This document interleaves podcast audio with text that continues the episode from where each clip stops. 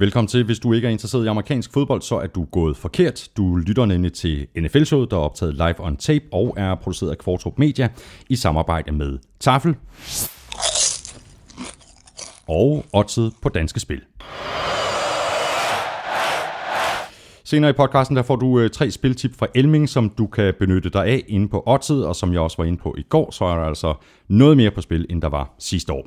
Og så satte vi jo gang i hele to konkurrencer for Tafel i øh, gårsdagens udsendelse, så hvis du ikke har hørt den endnu, så skulle du tage og gøre det. I den ene konkurrence, der kan du vinde en stor kasse med chips til dig og dine venner til en øh, hyggelig fodboldaften, og i den anden konkurrence, der kan du vinde et helt års forbrug af taffelchips.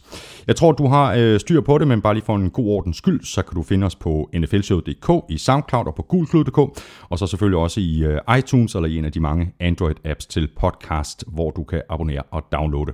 Tak fordi du øh, downloader og lytter og bruger lidt af din tid sammen med os. Jeg hedder Thomas Kvartrup. Her kommer min medvært.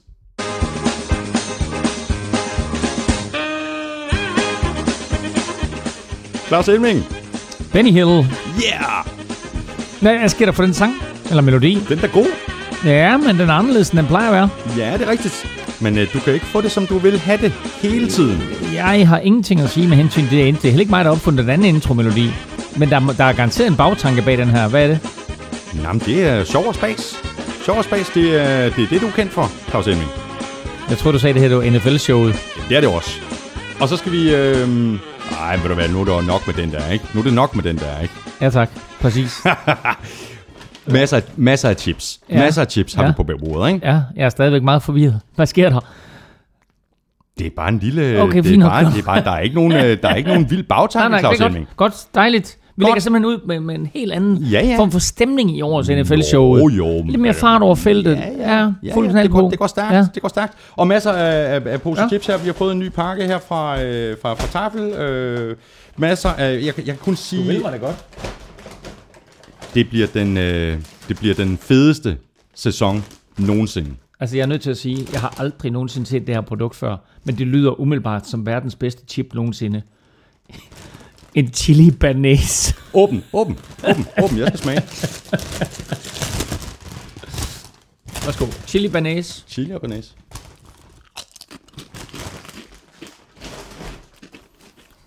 Det er godt. Nå, det var... Wow. Skide godt. Sådan der. Så er vi klar. Ja.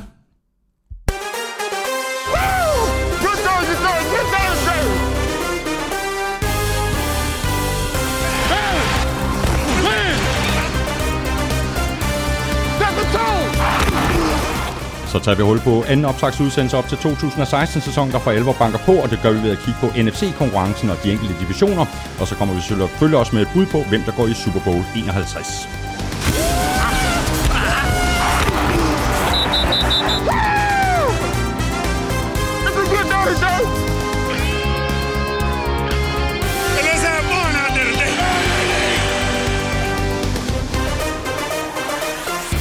Du får som altid tre spiltip fra Elming, som du kan benytte dig af inde på Odds på Danske Spil, og så fortsætter vi med vores to konkurrencer fra Tafel og vores nye fantasy-indslag. Det er så fedt, at fodbold er tilbage. Det hele starter i morgen nat. Broncos mod Panthers. Jeg hedder Thomas Kvartrup, og med mig er Claus Elming. Give me one now. Give me Nå, Claus Emling. Øh, lad os, øh, Sagde du Emling? Ja, jeg sagde Emling. Ja. Lad os øh, lægge ud med nogle af de der spørgsmål, som vi ikke rundet i øh, AFC-optakten. Mm. Øh, det er alle sammen spørgsmål, der er kommet ind, enten på snabelag NFL-showet på Twitter, eller på mail snabelag nflshowet.dk. Carsten Jørgensen spørger, hvordan øh, fungerer de her practice squads for spillerne løn, og kan man frit hente spillere fra andres practice squads? Øh, ja, og ja. Øh, altså, practice squad er lidt øh, en interessant øh, størrelse, fordi det er jo sådan set levende kejler. Du har 53 spillere tilknyttet i din trup. Øh, derudover må du så have 10 spillere tilknyttet på din practice squad. Så egentlig så er der 63 spillere på sådan et hold. Men de der practice squad spillere, som sagt, så er det levende kejler, de får små, som minimum, små 7.000 dollars om ugen. Okay? Det er også en chat. Det er også en chat. Det vil sige, at over en sæson, der beløber det sig til en 105-10.000 dollars. Øh, det er altså trods alt en... Halv million, ikke? Nej, det er sgu mere, ikke? Altså, det er der, altså 110.000 dollars, det er der en små 700.000 agtigt.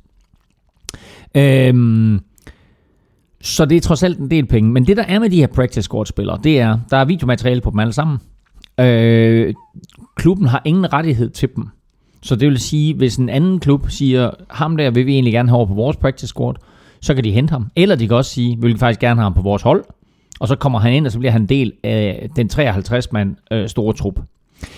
Øh, Patriots for eksempel gør jo det, at de har jo deres normale 53 spillere, men derudover så har de altså 10 spillere med på den her practice squad, som jo et fungerer som levende kejler, men to selvfølgelig også er nogle spillere, som kunne blive aktuelle til deres normale trup.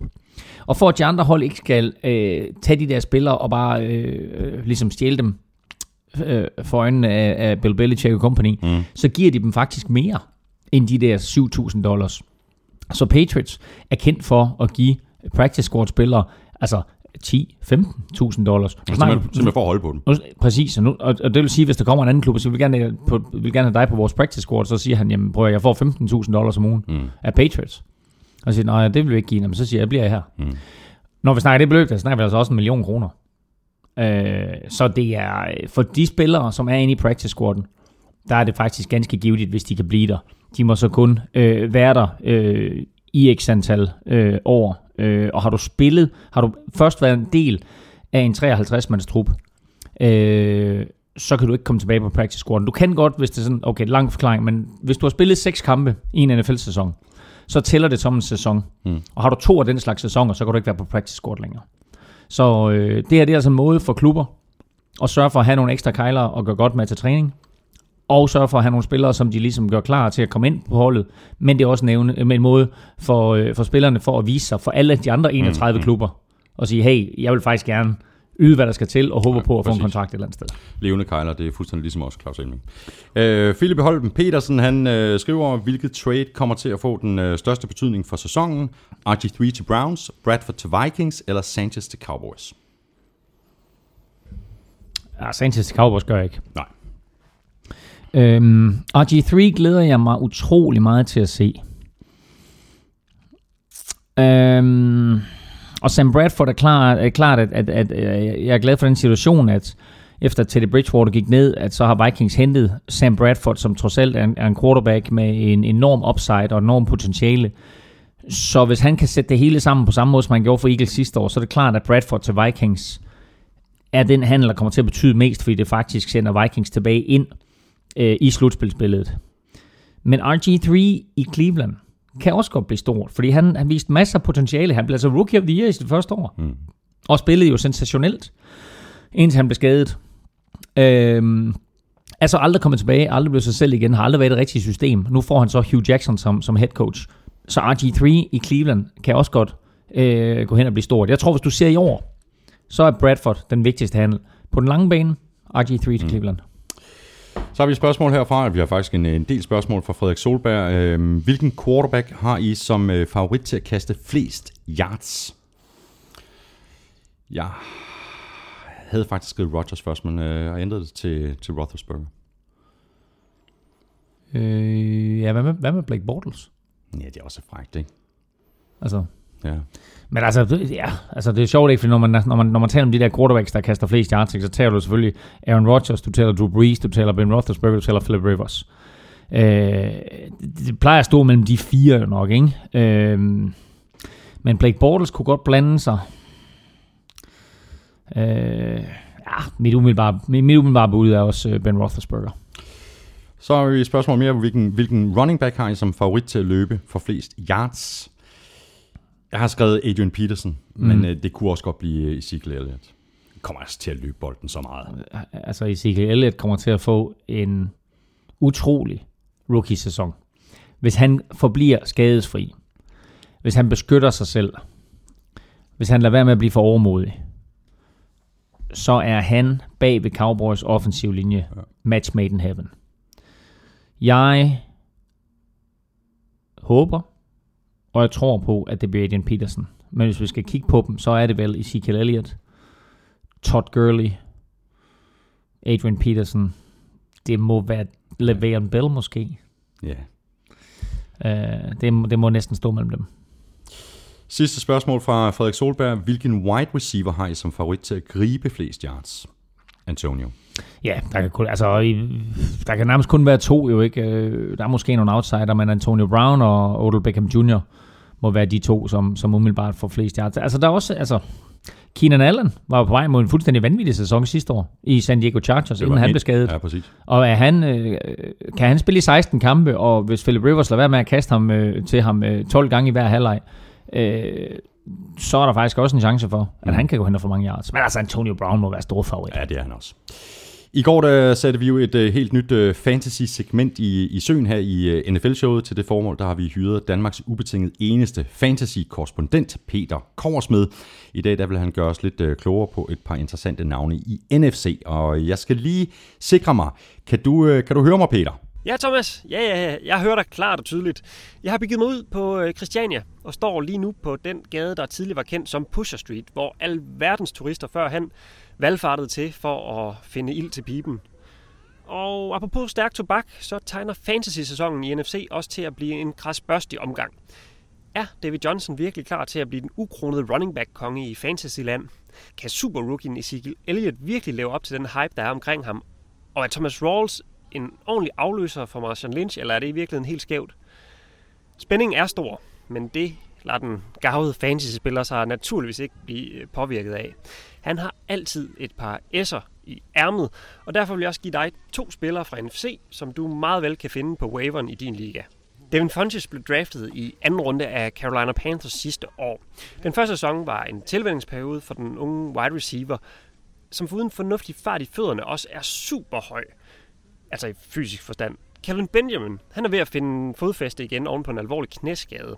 Og derfor så har Funches altså haft rig mulighed for at vise sig frem i optakten. Og det har han altså gjort. Og når ens quarterback så er Cam Newton, som elsker at høvle bolde lige i lysken på sin receiver, så er der altså tale om en bemærkelsesværdig kombination, som jeg tror både fantasy-spillere og Carolina Panthers kan blive særdeles afhængige af i løbet af sæsonen. Theoretic er et andet navn, som jeg vil skrive mig bag øret. Detroit Lions vil give andenårsspilleren Amir Abdullah alle chancer for at vise sit talent, men der er bare ikke garanti for, at han viser sig som en superstjerne. Theoretic er måske en af ligens allerbedste running backs til at gribe bolden. Og Matthew Stafford, han kan altså ikke bare længere kaste den 70 gange ned ad banen og vente på, at Calvin Johnson dukker op med en touchdown. Derfor tror jeg altså, at han vil kigge meget efter Theoretic. Han er giftig med bolden i hænderne, og særligt i PPR-ligaer, der tror jeg altså, at han kan bidrage til noget til dit hold, så dine modstandere bliver nødt til at være på barrikaderne. Men jeg må smutte igen, Thomas. Der har jeg fællesmøde her på Christiania, og er der noget, jeg ved, du sætter pris på, så er det altså rundkredspædagogik og fuldvoksne mænd i farverige ponchoer. Jeg hedder Peter Korsmed, og jeg er Danmarks bedste og eneste fantasy-korrespondent. Det er han nemlig lige præcis, Peter Korsmed. Det er en mand med selvtillid. Ja, det er det. Ja, det er du er helt tosser. Det skal vi, det skal vi nok få, Ja, få, få over at høre i løbet af den her sæson. Uh, men gode, prøv at høre, uh, gode interessante pointer, han kommer med. Uh, og for de af jer, som sidder derude og tænker, "Hva- hva- hvad er det her fantasy for noget? Så er det jo simpelthen en sofa-liga. Uh, men i modsætning til, lad os sige, uh, holdet.dk, hvor, hvor alle kan vælge de samme spillere, så når du spiller fantasy football, så øh, hvis jeg har øh, Von Miller, så kan du ikke have Von Miller, etc. etc. Hvis jeg har Theoretic, så kan du ikke have Theoretic. Øh, og øh, det, er faktisk, det er faktisk rigtig, rigtig sjovt. Øh, så nævner han... Det er et drug. Det er et drug. Så nævner han PPR-ligaer. Øh, og så sidder du der og tænker, PPR-ligaer, hvad er det? Øh, men det er simpelthen at i, i en fantasy football, hvis man får point per grebet bold eller per løb. Øh, det står for points per, og så R står for rush eller receiving. Øh, og det kan være et halvt point eller helt point. Det er så, hvad det er. Øh, men øh, der er fantasy football inde på gulklud.dk, vores store nye fantasy-sektion, eller faktisk ikke ny, for vi havde den også sidste år, men øh, masser af nyheder derinde til fantasy-folket. Og så vil jeg lige øh, slå et slag også for netop holdet.dk, mm-hmm. øh, hvor man jo kan gå ind og spille NFL Manager og sætte øh, sit hold derinde, og husk, at du skal sætte det hver torsdag, øh, inden runden går i gang. Øh, det er faktisk ganske sjovt også. Det er rigtig, rigtig sjovt. Så lad os øh, gå i gang øh, med øh, NFC. Øh, Claus, øh, vi tager hul på øh, det med NFC East og Giants. Den her division, den er piv åben i min bog.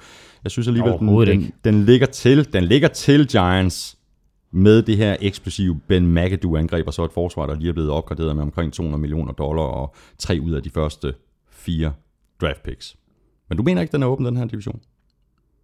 Jamen, jeg, jeg er virkelig glad for, at du siger, at den ligger til Giants, for jeg var bange for, at du ville sige, at den lå til Cowboys. Men jeg er enig. Øh, jeg synes, at den måde, som, øh, som divisionen har udviklet sig på, at så, øh, så er Giants favoritter. Men sidste år, må vi sige, den her division, den blev selvfølgelig skæmmet af, at, at uh, Tony Romo gik ned, og Des Bryant gik ned, og dermed så var, så var Cowboys jo en skygge af sig selv. Men de andre tre hold øh, lå jo sådan og kunne ikke helt finde ud af, hvem der skulle føre divisionen, og hvem der skulle vinde divisionen, og til sidst, jamen, så gik de nærmest kollektivt i stå, øh, og det eneste hold, som sådan formåede at løfte sig, øh, det var øh, Washington Redskins, mm. anført af Captain Kirk.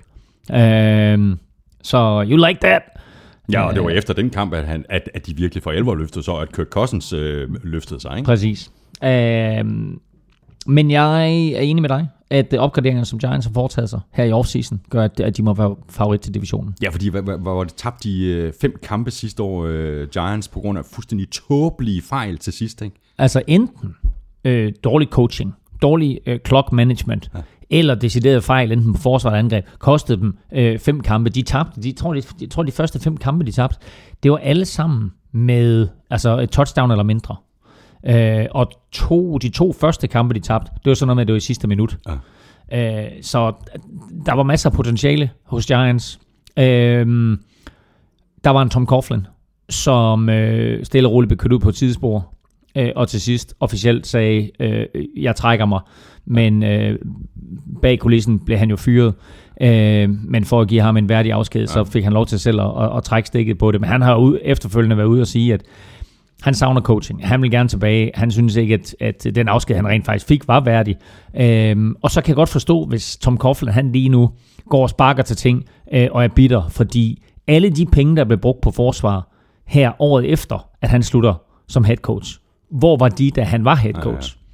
Ja, ja, ja. Øh, så han kunne godt have brugt nogle af de der forsvarsopgraderinger. Øh, så havde det her været et helt andet Giants-hold, mens han stadigvæk var der. Han førte dem trods alt til to Super Bowl-sejre. Ja, ja, lige præcis. Og så har vi også en ny mand i angrebet, øh, som kan øh, hjælpe Eli Manning, og som altså, sammen med Odell Beckham Jr., det er Sterling Shepard på, på wide receiver. Meget spændende. Meget spændende med, med rookie receiver Sterling Shepard. Øh, og når vi er ved det, med en mand, som øh, er ny i angrebet, Victor Cruz. Hmm, yeah. Ikke? Altså, han har været væk fra Giants i 700 dage. Kan du huske, at han dansede salsa, hver gang han scorede touchdown, og hele USA var oppe og ringe over Victor Cruz. Wow, han er fed ham der, og ja. kæft mand, du ikke, du ved. Jeg er bare bange for, at han ikke kommer tilbage til, den, uh, til det niveau. Altså. Jeg er også bange for det, men, men, men altså, de har altså nogle rimelig kapable receiver. Det må man sige, altså. Øh, og er Victor Cruz tilbage i topform, så får de altså øh, et meget, meget eksplosivt angreb, hvor det er sådan, at øh, det vil også hjælpe Odell Beckham Jr., at man pludselig ikke kan dobbeltteam ham hele tiden. Præcis. Videre til øh, Redskins, øh, de forsvarende East-mestre, og øh, de har da opgraderet på, på forsvaret på i hvert fald en position, og det er på cornerback med, med signingen af, af Josh Norman, som de har fået fra Panthers. Spørgsmålet er, om det er nok øh, for at få det her forsvar helt op at ringe. Øh, altså, det er jo øh, det er i hvert fald en god start. Og øh, det var jo lidt overraskende. Øh, først var der snak om, at, at Pat Panthers ville øh, sætte franchise tag på George Norman, og så lige pludselig out of nowhere, altså nærmest inden for 24 timer, så bliver han traded til, øh, til, øh, til Redskins. Eller var han, han var faktisk free agent jo, han blev ikke engang traded. Ja, og så, han, han, så sagde han et eller andet med, at han, han ville alligevel godt bare, bare signe for et år og, og, og, blive, fordi at, øh, han kunne godt selv se, at øh, nå, en, ja, en Super Bowl, det, det, må, det er måske meget godt bud at blive Panthers, ikke? Fuldstændig rigtigt. Panthers satte franchise tagget på ham. Det vil give ham, jeg tror, var det 14 millioner dollars eller noget i den retning. Øhm, han vil have mere, så sagde de, så tager vi franchise tagget af, free agent, han skrev under med, med Redskins, og præcis som du beskriver der, så fortrød han lige pludselig, ah, okay, okay, jeg vil godt tage de der 14 millioner dollars. Men altså, nu er han i Redskins, og lader sig om, at han hygger sig. øh, og det er da klart, at, at det er da en opgradering af deres forsvar. Så øh, i, en, i en liga, der er så kasteglad, der, øh, der hjælper det altid at få en top corner ind. Nu er spørgsmålet så bare, hvor meget top corner er han? Bliver han hjulpet af, at Panthers forsvar mm. er så giftigt, som det er? Og at han sådan set var en brik i en stor maskine? Eller er han dygtig nok til, at han en, øh, enhændigt lidt ligesom en Darrell Reeves for eksempel, ja, ja. kan løfte det her forsvar? Det bliver det store spørgsmål lige nu for Redskins forsvar. Og et, øh, et andet stort spørgsmål på, på, for, for, for Redskins, det er jo så Kirk Cousins. Vi var inde på det lige før. Altså spørgsmålet er, om det er Kirk Cousins, vi får at se øh, efter den her You Like That øh, øh, kamp, eller om det er den Kirk Cousins, vi så før. Altså, mm. Der er ikke nogen tvivl om, hvad øh, Redskins fans de, øh, de håber, fordi hvis Kirk Cousins han spiller, som han gjorde den sidste halvdel af, af, af sidste år, jamen altså, så har de jo øh, potentielt quarterbacken til fremtiden her. Han, øh, han overraskede i hvert fald rigtig, rigtig mange. Det, man skal tænke på, det er, at øh, da Redskins de draftede for fire år siden, der draftede de først Robert Griffin, altså RG3, i første runde, og så tog de Kirk Cousins i fjerde runde, og det var Mike Shanahan, der gjorde det dengang. Og så var der mange, der sagde, hvorfor drafter du to quarterbacks? Men det hele endte jo med, at Kirk Cousins bestarter, og RG3 nu er traded til, øh, til, til Cleveland Browns. Så, så det der det var en ganske, ganske interessant situation, at det hele endte på den måde. Så må vi bare sige, at Kirk Cousins er den mere konventionelle quarterback, øh, og blev bedre og bedre efterhånden, som, som han fik spilletid. Mm. Øh, efterhånden som han var første quarterback til træning, fik størstedelen af snapsene, øh, fik mere ro på. Alle de der ting, der gør, øh, at en quarterback øh, bliver bedre. Øh, så er der nogen, som aldrig tager det der næste skridt. Men det gjorde, gjorde Kirk Cousins. Når det så er sagt, så skal man også lige lægge mærke til, at sidste år, der havde Redskins altså fordelen af, at de spillede det, man kalder en fjerdeplads schedule. Året forinden var de endt sidst i øh, NFC East. Og det betyder, at de modstandere, de møder, er dårligere. Mm.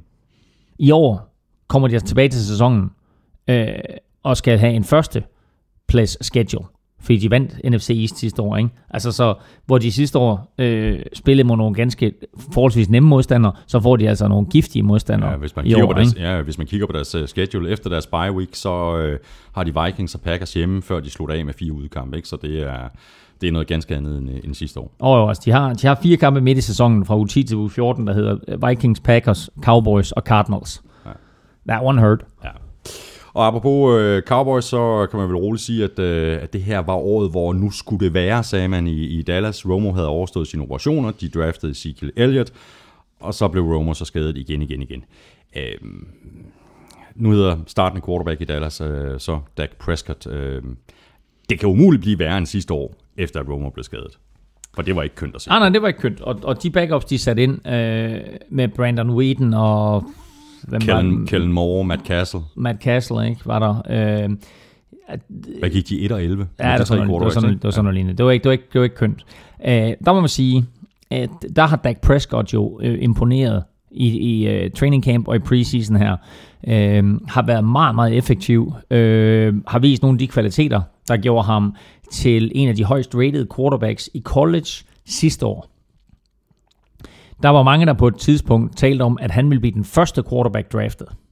Han blev så overhalet indenom øh, i løbet af sin sidste college-sæson øh, af blandt andet Jared Goff og Carson Wentz og Paxton Lynch og et par stykker andre. Men det var ikke så meget på grund af spillet. Det var også fordi, han øh, dummede sig lidt og kom øh, lidt i karambolage med loven i to eller tre ombæringer. Og øh, det er sådan et, et, øh, en, en rød lampe for de fleste NFL-hold. Fordi, ikke så meget på grund af hans spil, men fordi de overveje sådan lidt, øh, hvor, hvor intelligent øh, mm. er den her quarterback. Mm. Altså hvis han kan dumme sig på den måde, hvordan kan han så dumme sig, når han kommer til vores klub? Hvor klog er han på banen, etc., etc., etc., alle de her ting. Der to Cowboys, jeg vil ikke sige, tog en chance på ham, fordi draft ham ret sent, fjerde runde, mener jeg. Øhm, så øh, de hiver Dak Prescott ind. Og lige nu, efter den her preseason, der virker han igen som den bedste af ja. alle de her rookie quarterbacks. Mm. Så lige nu er Cowboys, som det ser ud, og det er svært at vurdere ud fra en preseason, men lige nu er de i gode hænder. De har Dak Prescott som quarterback, og han får stor, stor hjælp af den anden rookie, running backen Ezekiel Elliott, som så får stor, stor hjælp af den ja, offensive linje. ja, præcis. Øhm, men det er ganske positivt, og så er det bare vidunderligt for enhver quarterback at få lov til at kaste øh, til Des Bryant mm. og Jason Witten for en sags skyld, og Terrence Williams. Øh, så han er i en bedre situation, end Jared Goff er, og han er i en bedre situation, end Carson Wentz er. Ingen tvivl om det.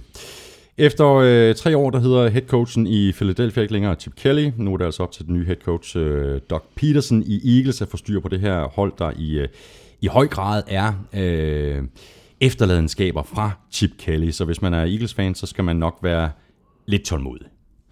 Ja, og man kan sige, at et skal man være tålmodig, og to, så kan man jo beklage sig over, at han ikke fik længere i klubben, fordi øh, han nåede at skille sig af med nogle meget, meget store playmakers i øh, Deshaun Jackson og LeSean McCoy, øh, og også nogle øh, af de mindre profilerede. Øh, så øh, han satte sit præg. mens han var der, og nu her, kan man sige, at dem, der skal overtage fra ham, øh, der har han altså også s- sat sit præg på, hvad deres muligheder er, Præcis. eller lad os kalde det begrænsninger Mm. er. Øh, fordi øh, der er et op, der er genopbygningsarbejde, der skal ske der. Øh, og det har man også set, at, at de har været ude og hente øh, både øh, en del free agents, øh, og at de jo så øh, hentede Carson Wentz ind som, som quarterback. Og nu viser det sig så, at han kommer til at starte. Ja. De traded Sam Bradford væk, øh, og så tænker man, om okay, så bliver det Chase Daniel, der kommer til at spille quarterback. Men nu bliver det altså i stedet for Carson Wentz, draftet to overall. Allan Petersen spørger, hvor ser I Eagles henne med al den udskiftning, der har været i preseason? Er, er Wentz klar? Nu snakker vi lige præcis om Wentz, og det er altså ham, der får, øh, får bud som, som første quarterback. Der er jo øh, der er forskellige eksempler på, hvordan rookie quarterbacks har klaret sig, hvis de er kommet ind og startet. Øh, nogen får et chok, kommer så aldrig. Øhm, altså et godt eksempel er Alex Smith, som vi talte om i AFC-delen, at da han blev kastet for løverne i 49ers, der var han jo slet ikke klar. Øh, han havde måske heller ikke træneren og systemet omkring sig og sådan noget. Ikke? Men en anden, øh, som vi kan tale om her, det er, det er Derek Carr, som vi også talte om i AFC-afsnittet øh, fra Raiders, som jo nærmest fra første fløjt øh, viste sig klar. Så der er kæmpe, kæmpe forskel. Og det kommer igen øh, fuldstændig an på selvfølgelig, hvordan er du som person og som spiller? Øh, hvordan er du mentalt? Hvad har du omkring dig? Mm. Hvad for, en off- hvad for en offensiv koordinator har du? Hvad for en quarterback-træner har du? Hvad er våbnet omkring dig? Hvad er systemet du er i? Hvordan er din offensive linje? Øh, hvor hurtig er du til at øh, lære en ny playbook? Et cetera. Der er så mange ting. Øh, så det er umuligt at vurdere lige nu. Øh, kunne Carson Wentz klare en sæson på bænken? Jeg vil da våge den påstand, at det havde været godt for ham at sidde bag ved Sam Bradford. Det gør de fleste godt. Men uh, Sam Bradford... Se bare på Aaron Rodgers for eksempel. Ikke? Draftet samme Præcis. år som Alex Smith. Præcis. Alex Smith, han blev kastet for løverne med det samme. Ja, ja. Det gik ikke så godt. Aaron Rodgers, han fik øh, Ja. lov til at sidde i, hvad var det, to-tre sæsoner. Ikke? Ja, ja. Øhm, der, er ikke, der er ikke nogen, der har taget skade af lige at få det der over på bænken. Øhm, men øh, jeg vil sige med Carson Wentz, at øh, han blev jo småskadet allerede i sin første træningskamp. Så han skal jo sørge for øh, at tænke sig om, og han skal sørge, trænerstaben skal sørge for at beskytte ham, øh, og sørge for at kalde nogle plays, hvor det er sådan, at han slipper af med bolden. Øh, fordi øh, han kan godt få et granatchok derinde, hvis det pludselig er ham, der skal bære holdet. Mm. Og umiddelbart, der ser det altså sådan ud. Øh, så det her, det bliver en hård sæson for, for Philadelphia Eagles. Og ved du, hvem der er glad for det? Det er Cleveland Browns, fordi de har Eagles første runde pick til næste år. Ja. Skal vi lige løbe øh, divisionen her igennem øh, lynhurtigt? Jeg har øh, Giants, så har jeg, åh, jeg er virkelig i tvivl om Redskins og Cowboys, men jeg har Giants, Redskins, Cowboys og så Eagles. Giants, Redskins, Cowboys, Eagles. Øh, jeg har NFC East, Giants, Redskins, Cowboys, Eagles. Nå, så er vi jo øh, fuldstændig enige. Så lad os hoppe videre til øh, NFC North. Din division, Claus. Øh, og jeg lægger ud med øh, Packers, som jeg har som min øh, klare favorit til at vinde divisionen. I'm sorry, øh, Jordan Nelson er tilbage, og jeg tror, at det her angreb det kommer helt op at ringe. Packers de er sultne efter den her noget øh, skuffende sæson øh, sidste år, hvor de kun gik 10 og 6. Jeg havde faktisk været, hvis det var Teddy Bridgewater, så havde jeg faktisk været tilbøjelig til at tippe Mm. de her to hold. Jeg har Vikings som en, som en klar toer i den her division. Jeg vil, jeg vil ikke udelukke noget, men jeg har Packers som, Mm. mm. som en etter. Øh, jamen, øh, jeg har dem også som etter, Packers, og jeg har dem foran Vikings. Og øh, hvis Bridgewater havde spillet, tror jeg faktisk, at, at, at jeg havde haft Vikings øverst. Øh, nu kommer Bradford ind, og altså, jeg tror ikke, det er en dårlig løsning med Sam Bradford. Men vi taler om, taler vi om Packers nu, eller taler vi om... Øh, Vi taler om Packers. Godt, så lad os lige vente med, med. Ja. med det der. Ikke? Uh, Green Bay Packers, de får Jordan Nelson tilbage. Uh, de har fået tight enden Jared Cook Mm. tilknyttet fra St. Louis Rams. Det er længe siden, at uh, Aaron Rodgers har haft en tight end uh, af den kaliber. Jared Cook har haft lidt problemer med tabte bolde. Uh, det er en statistik, man helst ikke vil føre, men faktisk så førte han uh, kategorien ikke bare for tight ends, men for alle uh, folk, der skal modtage bolde running back, tight end, uh, receiver, der førte han uh, kategorien med uh, 10 tabte bolde uh, på 49 uh, mulige uh, forsøg. Ikke? Det er alligevel en af de NFL-rekorder, jeg tror, jeg godt kunne slå. Ja, øh, du vil være i hård konkurrence med, med Bobby Bøjgaard. Men øh, hvad hedder det? Øh, det er altså næsten 20 procent. Ja, det er ikke godt. Nej, men til gengæld så er der også forskel på, hvem der kaster til dig. Og der tror jeg, at boldene fra Aaron Rodgers ligger lidt bedre, lidt mere præcist, mm. lidt nemmere at gribe, etc., etc., etc. Øh, jeg glæder mig meget til at se Jared Cook i det her angreb. Og jeg glæder mig rigtig meget til at se Jordi Nielsen i det her angreb, og jeg glæder mig til at se Randall Cobb, og hvad det gør for Randall Cobb, at Jordi Nielsen han er tilbage. Altså, øh, Randall Cobb er en dygtig receiver, men han viste jo sidste år, at han ikke kan løfte holdet alene. Så Jordi Nelson giver dem øh, en dimension. Øh, Jared Cook giver dem en dimension, som uden tvivl vil komme til gode for Randall Cobb. Mm. Og så må vi se, hvordan uh, Eddie Lacy han ser ud. Det, det så ikke godt ud sidste år, men han skulle have tabt sig, og, og, og det, skulle, det skulle se bedre ud. Jeg har... Jeg tvivler bare lidt på Eddie Lacy. Nå, men altså, han har, han har jo før i tiden øh, levet op til sit øgenavn, eller sit, sit efternavn, ikke med Lacy. Øh, men angiveligt så har han været knap så doven her i offseason, har tabt sig, øh, kommer ind, ser mere trimmet ud. Øh, og øh, hvis han er tilbage øh, ved den styrke, som han viste i sit rookie-år, så, så hjælper det også holdet. De har lavet opgraderinger på den offensive linje, øh, selvom de jo øh, meget overraskende sendte Josh Sitten, øh, virkelig, virkelig en dygtig guard. Ham sætter de ud på det åbne marked her øh, søndag, og han blev så hurtigt samlet op af Chicago Bears, så lidt, lidt en overraskende handling fra deres side, men det viser også bare, hvor stærkt besat de er på offensiv linje. Mm. Øh, så de er egentlig rigtig, rigtig godt kørende, øh, Green Bay Packers, så det her, det bliver et farligt angreb. Øh, de skal bare blive mere effektive, end de var sidste år. Det, der var problemet sidste år, det var, at den måde, som angrebet er bygget op på, der, de manglede helt klart Jordan Nelson. Øh, det tog, øh, i det system, som de kørte sidste år, der tog det Aaron Rodgers for lang tid at slæbe af med bolden. Ja. Øh, han skal ned på de der omkring 2,5 sekund øh, med bolden i hånden. Prøv at tænke, hvor hurtigt det er. 2,5 sekund for bolden. For du har bolden i hænderne, enten det er, du tager den op bag centeren, eller du tager den i shotgun. 2,5 sekund cirka, inden du slipper af med den. Det går altså stærkt, ikke? Det går lynbørg. Så videre til øh, Vikings, som vi allerede er 20 startet på at, at tale lidt om. Øh, Claus, øh, Sam Bradford ind som, som quarterback i stedet for, for Bridgewater. Og øh, Sam Bradford, som jeg også tror, vi, vi talte om i AFC-delen, mm. hvor vi rundede øh, Vikings i begyndelsen af den udsendelse. Han skal jo også ind og give, øh, give bolden et hav gang til Adrian Peterson. Ja, det skal han, men øh, Adrian Peterson er også nødt til at fungere på den måde, at han skal tvinge forsvaret til at komme op så tæt på line of scrimmage som muligt, så der bliver plads ned ad banen til en øh, uh, Stefan Diggs, til en Charles Johnson, mm. uh, til den nye mand, Laquan Treadwell, til en Kyle Rudolph. Uh, og så skal Sam Bradford være dygtig nok til at udnytte det. Og det har faktisk været lidt til Bridgewaters problem, at øh, han nogle gange øh, ikke har været dygtig nok til at udnytte det. Og der glæder jeg mig altså til at se, hvad, hvad, hvad Sam Bradford han kan her. Sam Bradford kommer ind. Øh, Vikings gav et første runde og et fjerde runde pick for ham. Øh, og så ganske interessant, så var Eagles så interesseret i at slippe af med ham. Så Eagles betaler 11 millioner af hans 17 millioner dollars løn. Mm-hmm. Så øh, de betaler altså 11 millioner dollars her det første år. Vikings betaler 6 millioner dollars. Og så har de så skrevet under med ham for en toårig kontrakt, fordi det ikke er 100% sikkert, at Bridgewater når at komme tilbage til næste år. Øh, og når det så er sket, så når han så kommer tilbage i Bridgewater, så er hans rookie-kontrakt udløbet. Så må vi se, hvor godt Bradford har spillet. Mm. Så der er ganske, ganske interessante perspektiver i den her handel. Så har vi et spørgsmål her fra Simon Hedemann Eriksen. Øhm, jeg var en af dem, der var virkelig begejstret over at se en europæisk spiller komme i spil til årets draft, og endnu mere begejstret over at se selv samme Moritz Børinger blive valgt af Vikings. Med højde, vægt og præstationer på øh, diverse øvelser som en elite NFL receiver, troede jeg rent faktisk på sensationen. Nu er Moritz så alligevel blevet kottet øh, og endt på practice squad.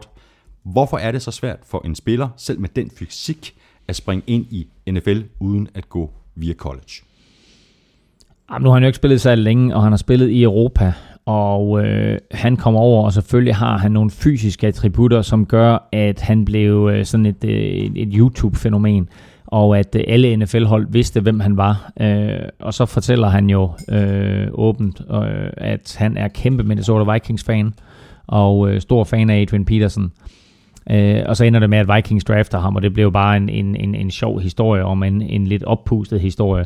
Øh, han kommer i training camp, og så tror jeg, han får det mentale chok med, hvor meget man skal lære, mm. øh, hvor mange ting man skal huske, hvor meget ting ændrer sig på ganske, ganske få sekunder i et play.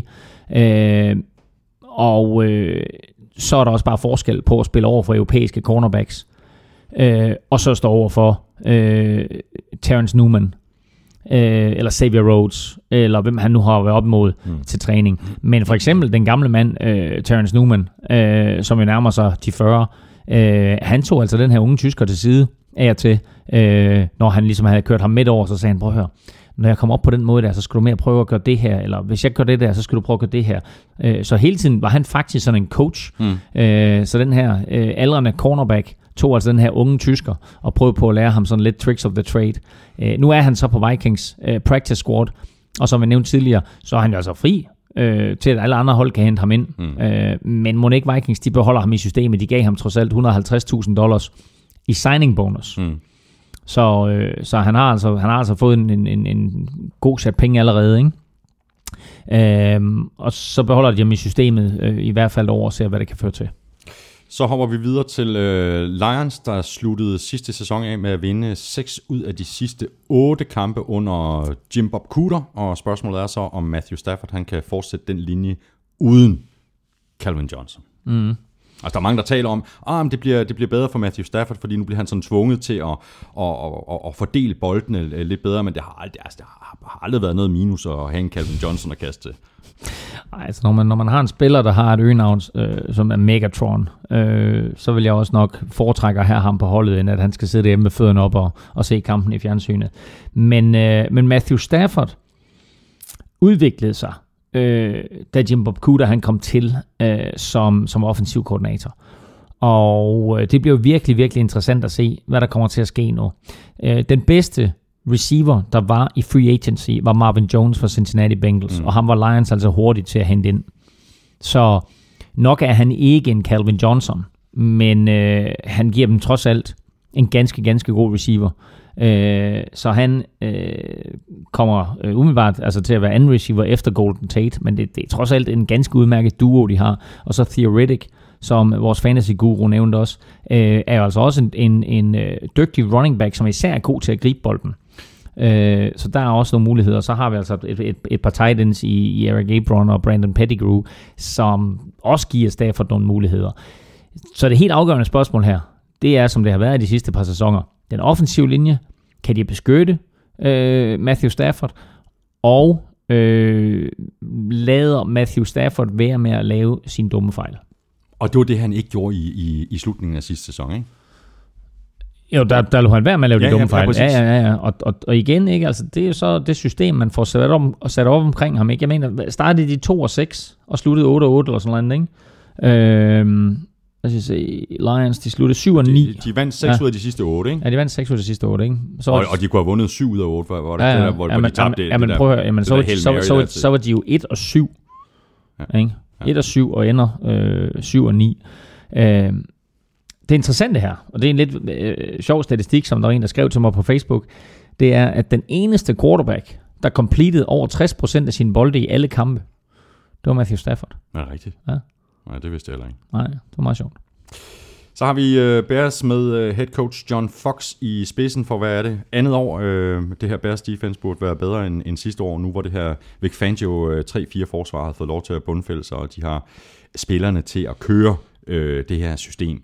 Bears de har opgraderet på den defensive side af bolden. De har signet Akeem Hicks, uh, Jonathan mm. Bollard på linjen, og så har de også fået tilført de, de to inside linebackers, Danny Trevathan og uh, Gerald Freeman og draftet en virkelig, virkelig dygtig pass rusher i Leonard Floyd. Exactly. Øh, deres bedste forsvarsspiller sidste år, Pernell McPhee, er så på injured reserve. Øh, men øh, altså meldingerne er kun i gåsøjne øh, ude i seks uger, så han kommer tilbage. Øhm, så forsvaret har i hvert fald modtaget en, en øh, vigtig opgradering. Så har vi øh, på angrebet Jay Cutler, øh, som vi jo øh, begge sådan i løbet af sidste sæson måtte øh, tage hatten af for, fordi han spillede øh, en af de bedste øh, sæsoner, han har spillet. Øh, Matt Forte er væk. Øh, jeg tvivler en lille bitte smule på, på Jeremy Langford. Øh, der, øh, jeg synes ikke, han gør det samme, som Matt Forte øh, gjorde for det her Bears angreb og for, for Jay Cutler. Nej, men mm, Jeremy Langford er yngre og har måske lidt mere fart i stængerne nu, men, men tilføjer ikke helt den samme rutine, og tilføjer ikke helt de samme evner øh, til at gribe bolden, som, som Matt Forte gjorde. Og heller ikke i forhold til at blokere, for eksempel. Nej, det, det er faktisk ikke overvejet, men, det, men det, det er rigtigt nok. Så har de en rookie, der hedder Jordan Howard, som måske får noget spilletid, øh, og så har de den tidligere Falcons-spiller Jacquise Rogers øh, mm. tilknyttet også. Øh, og han kunne, at Jacquise Rogers kunne godt være den der spiller, som kommer ind på tredje down øh, og spiller lidt der. Så, så der, er no, der er nogle interessante muligheder. Det, det jeg synes, der er, der er spændende at se med hensyn til Kotler, det er, sidste år var det jo Adam Gase, der var offensiv koordinator. Han gjorde det så godt med Kotler, så han nu er blevet head coach i Miami Dolphins. Og øh, Adam Gase udløste altså meget af det her potentiale, som vi ved, Jay Kotler har. Og hvor Kotler han altid har kunne spille fantastisk i en kamp, øh, og forfærdeligt i den næste, eller måske endda fantastisk i en quarter og, fant- og elendigt i den næste, så blev han meget mere øh, konstant sidste år. Mm. Øh, og bare i mange tilfælde Bears øh, på sine skuldre, øh, som en dygtig quarterback kan og gør. Øh, og der glæder jeg mig til at se, om Kotler har taget nogle af de ting med, som Adam Gase gav sidste år, eller han øh, falder tilbage til øh, den gamle Jay Kotler. For jeg har ikke været sen til at svine ham, men jeg må også tage hatten af for Ja, ja. den måde, han spillede øh, i, især i den anden halvdel af sidste sæson. Og så bliver det spændende at se øh, Kevin White, øh, som blev draftet øh, sammen med Amari Cooper, og som de, altså, de to de blev jo sådan målt og vejet op imod hinanden. Og, og blev skadet. Ja, præcis. Han spillede slet ikke øh, hele sidste år, så nu får vi øh, Kevin White at se, og han er sådan lidt mere rå end Murray Cooper, men der var mange, der pegede på, hey, han kan faktisk blive endnu bedre. Øh, ja, altså nu har Murray Cooper så fået lov til at spille en, en sæson i NFL, og har den erfaring, som det giver. Øh, Kevin White sad ude hele sidste sæson, øh, men han var en af grundene til, at, at Bears øh, kunne tillade sig at lade Brandon Marshall gå jo. Øh, og nu har de så også ladet Martellus Bennett gå, mm. så der, er- der er en stor udskiftning øh, på den der receiver øh, plads, tight end plads. Øh, så, men øh, virkelig en interessant duo, øh, de har nu, øh, Bears, øh, i form af Alshon Jeffrey og Kevin White. Så lad os lige løbe øh, NFC North øh, hurtigt igennem. Jeg har Packers, Vikings, Lions og Bears. Uh, Packers, Vikings, Lions og Bears. Det er også den måde, jeg har det på. Jeg vil lige tilføje uh, et par små ting her.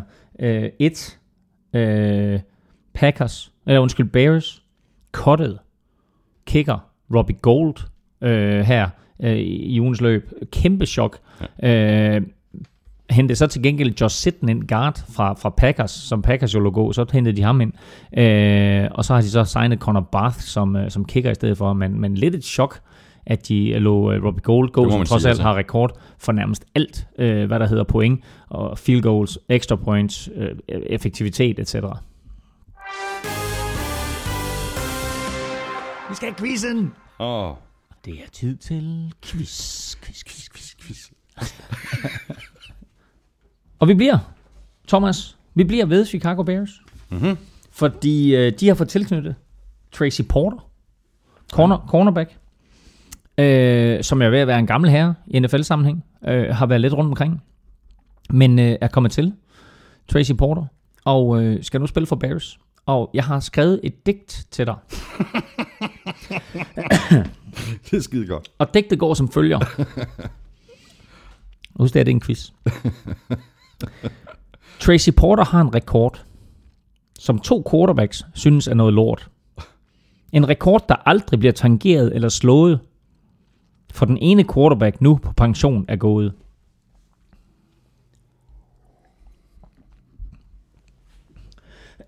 Skal du have det igen? Ja. Can't do it. Efterhånden standard svar det der jo. Nå. Lyt godt efter. Tracy Porter har en rekord, som to quarterbacks synes er noget lort.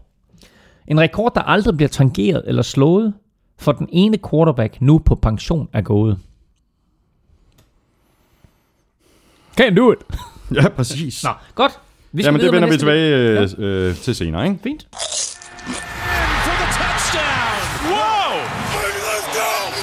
For. Ugen spiller præsenteres af Tafel. Og med det, der nåede vi øh, halvvejs igennem øh, NFC, og fuldstændig ligesom i øh, AFC-podcasten, så skal vi nu have fingrene i vores øh, konkurrence fra Tafel, en af dem i hvert fald.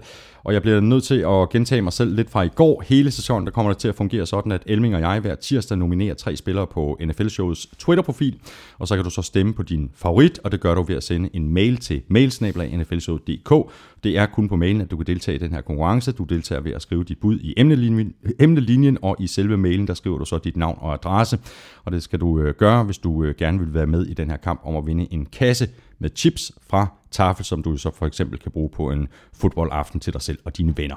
Det er først for alvor i øh, næste uge, at vi kan tage øh, ordentligt hul på det her indslag, da der jo ikke rigtig er nogen ugen spiller af kår endnu, og derfor satte vi i gang i den her lille konkurrence i søndags, hvor vi nominerede tre outside-kandidater i henholdsvis AFC og NFC. Vi rundede AFC i går, hvor det var helt lige imellem øh, Texans og Raiders. I dag er det så NFC, hvor du fik valget imellem Lions, Giants og Rams, og her var det mildt sagt ikke øh, lige så tæt som i går. Hele 94% siger Giants, mens kun omkring 3% siger henholdsvis Lions og Rams. Jeg har også Giants som min klare favorit mellem de her, de her tre, så det er ikke den helt store overraskelse, Claus. Nej, men alligevel vildt nok, at det er 94 procent. 94 procent. Ja. Øhm, fordi øh, Rams trods alt har noget potentiale, men at de tre hold nok er det svageste. Øh, men Lions godt, yeah. kunne, godt kunne gå ind og overraske ja. lidt. Øh, men altså, jeg er helt enig. Altså, Giants, som vi også talte om med de opgraderinger, de har lavet, øh, godt bud på en outside. Præcis. Så skal vi så have fundet øh, vores vinder nummer to, og det gør vi på samme måde som i går. Jeg har hældt øh, alle navnene på, på dem, der har været med i den her konkurrence ned i en øh, tipspose fra Tafel, og nu er du så øh, lykkens gudinde. Så yndig du ser ud. Jeg vælger et tilfældigt navn. Jeg råder rundt. Der er mange navne hernede, Thomas. Det er der. Jeg, oh, for pokker, sådan der. Jeg har fundet en her, og det er Kasper Mortensen. Kasper Mortensen. Hvor kommer Kasper fra? Han kommer fra Randers. Kasper Mortensen fra Randers, du modtager en øh, kasse med øh, chips fra Tafel inden så længe. Og så er det bare om at invitere alle vennerne over til en øh, fodboldaften. Var det det?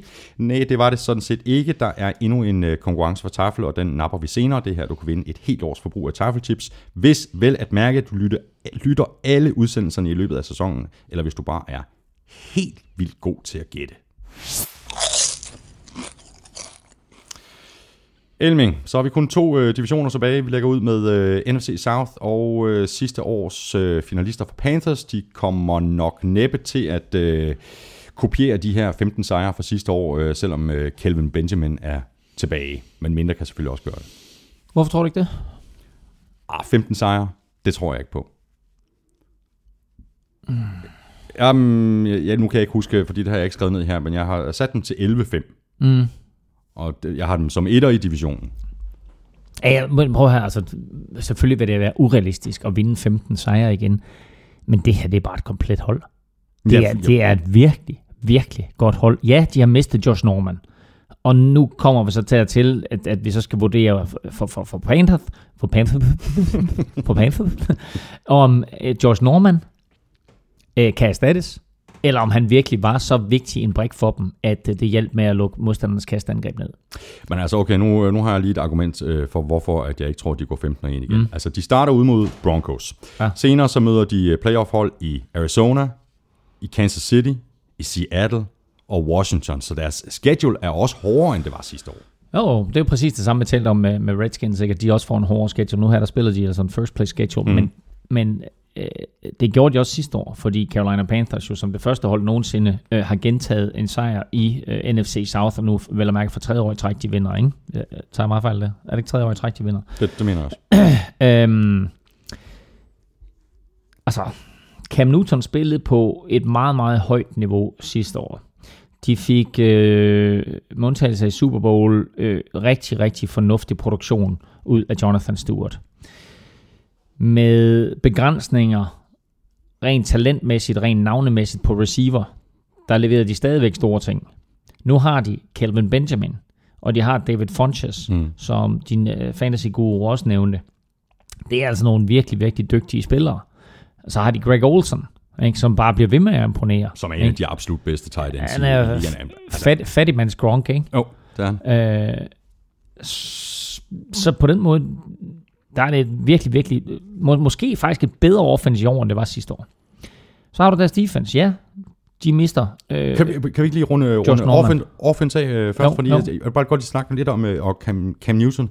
Altså han skuffede en lille bitte smule i Super Bowl, og så var der al den her ballade efter Super Bowl, hvor han ikke ville udtale sig til pressen. Han Ja. sad og var, var, Ja. var tvær så. Jeg tror faktisk, at hele den proces har modnet Cam Newton. Jeg tror, vi får en endnu stærkere Cam Newton at se i år, og endnu mere målrettet, end han var sidste år. Var der et spørgsmålstegn der? Nej, det er, hvad du- jeg du, tror. Det var en konstatering. Jamen, øh, Nej, det er ikke en konstatering, det er det, jeg tror. Ja. Øhm, jeg kan godt være tilbøjelig til at være enig. Jeg har set nogle af hans pressekonferencer her den forgangne uge, øhm, fordi de jo lægger ud med Denver Broncos. Øh, jeg kan ikke mindes, hvornår der har været en rematch af Super Bowl øh, som, som åbningskampen på en sæson. Øh, formodentlig aldrig. Så, øh, så det her øh, er, øh, er en meget, meget vigtig kamp for begge hold. Og det er jo altså en god mulighed for Panthers at- til at få revanche. Øh, og øh, Cam Newton har været ude og holde nogle preskonferencer her i ugens løb efter diverse træninger, øh, hvor han har virket afklaret, men samtidig fuld af respekt Mm. øh, over for Broncos. Og det står lidt i kontrast til den måde, han sådan var en lille bitte smule blærerøvsagtig sidste Ex- år. exactly. Ikke? Altså prøv at høre, han var blærerøvsagtig, men han gjorde det jo egentlig på en fed måde. Jeg ved godt, at, at det skilte vandene lidt. Du var ikke så meget på det. Jeg synes, det var meget cool. Øh, og jeg er sikker på, at det, det er sådan, at resten af verden også er delt op. Der er nogen, der elsker hans stil, og der er nogen, der ikke gør. Men det virkede i de her preskonferencer, som om at han kom ud med sådan en lidt mere øh, determineret, Præcis. øh, determineret blik i øjnene Exactly. og en øh, fornemmelse af, at det her det er ikke bare en leg. Hvis vi skal vinde den kamp der, så kræver, kræver det hårdt arbejde ja, og, og masser var, af forberedelse. Og vi var så tæt på sidste år, ikke? og der var vi red på den her bølge. Ikke? Du, øh, du var ved at sige noget øh, om, øh, om Panthers defense, da jeg afbrød dig. Åh, oh, jamen altså, øh, altså de har også, altså de mistede øh, Josh Norman selvfølgelig, men altså de har jo, øh, i Kawan Short har de jo en af ligaens bedste unge spillere. Øh, Coney Ely spillede jo en vild, vild Super Bowl. Øh, Øh, så de to giver dem jo et, et, et, et super, øh, hvad skal vi sige, øh, midte på, på forsvaret. Og så har du altså måske den bedste linebacker-trio overhovedet i NFL med øh, Luke Kuechly, Thomas Davis og Shaq Thompson, undervurderet Shaq, Tom, Shaq Thompson.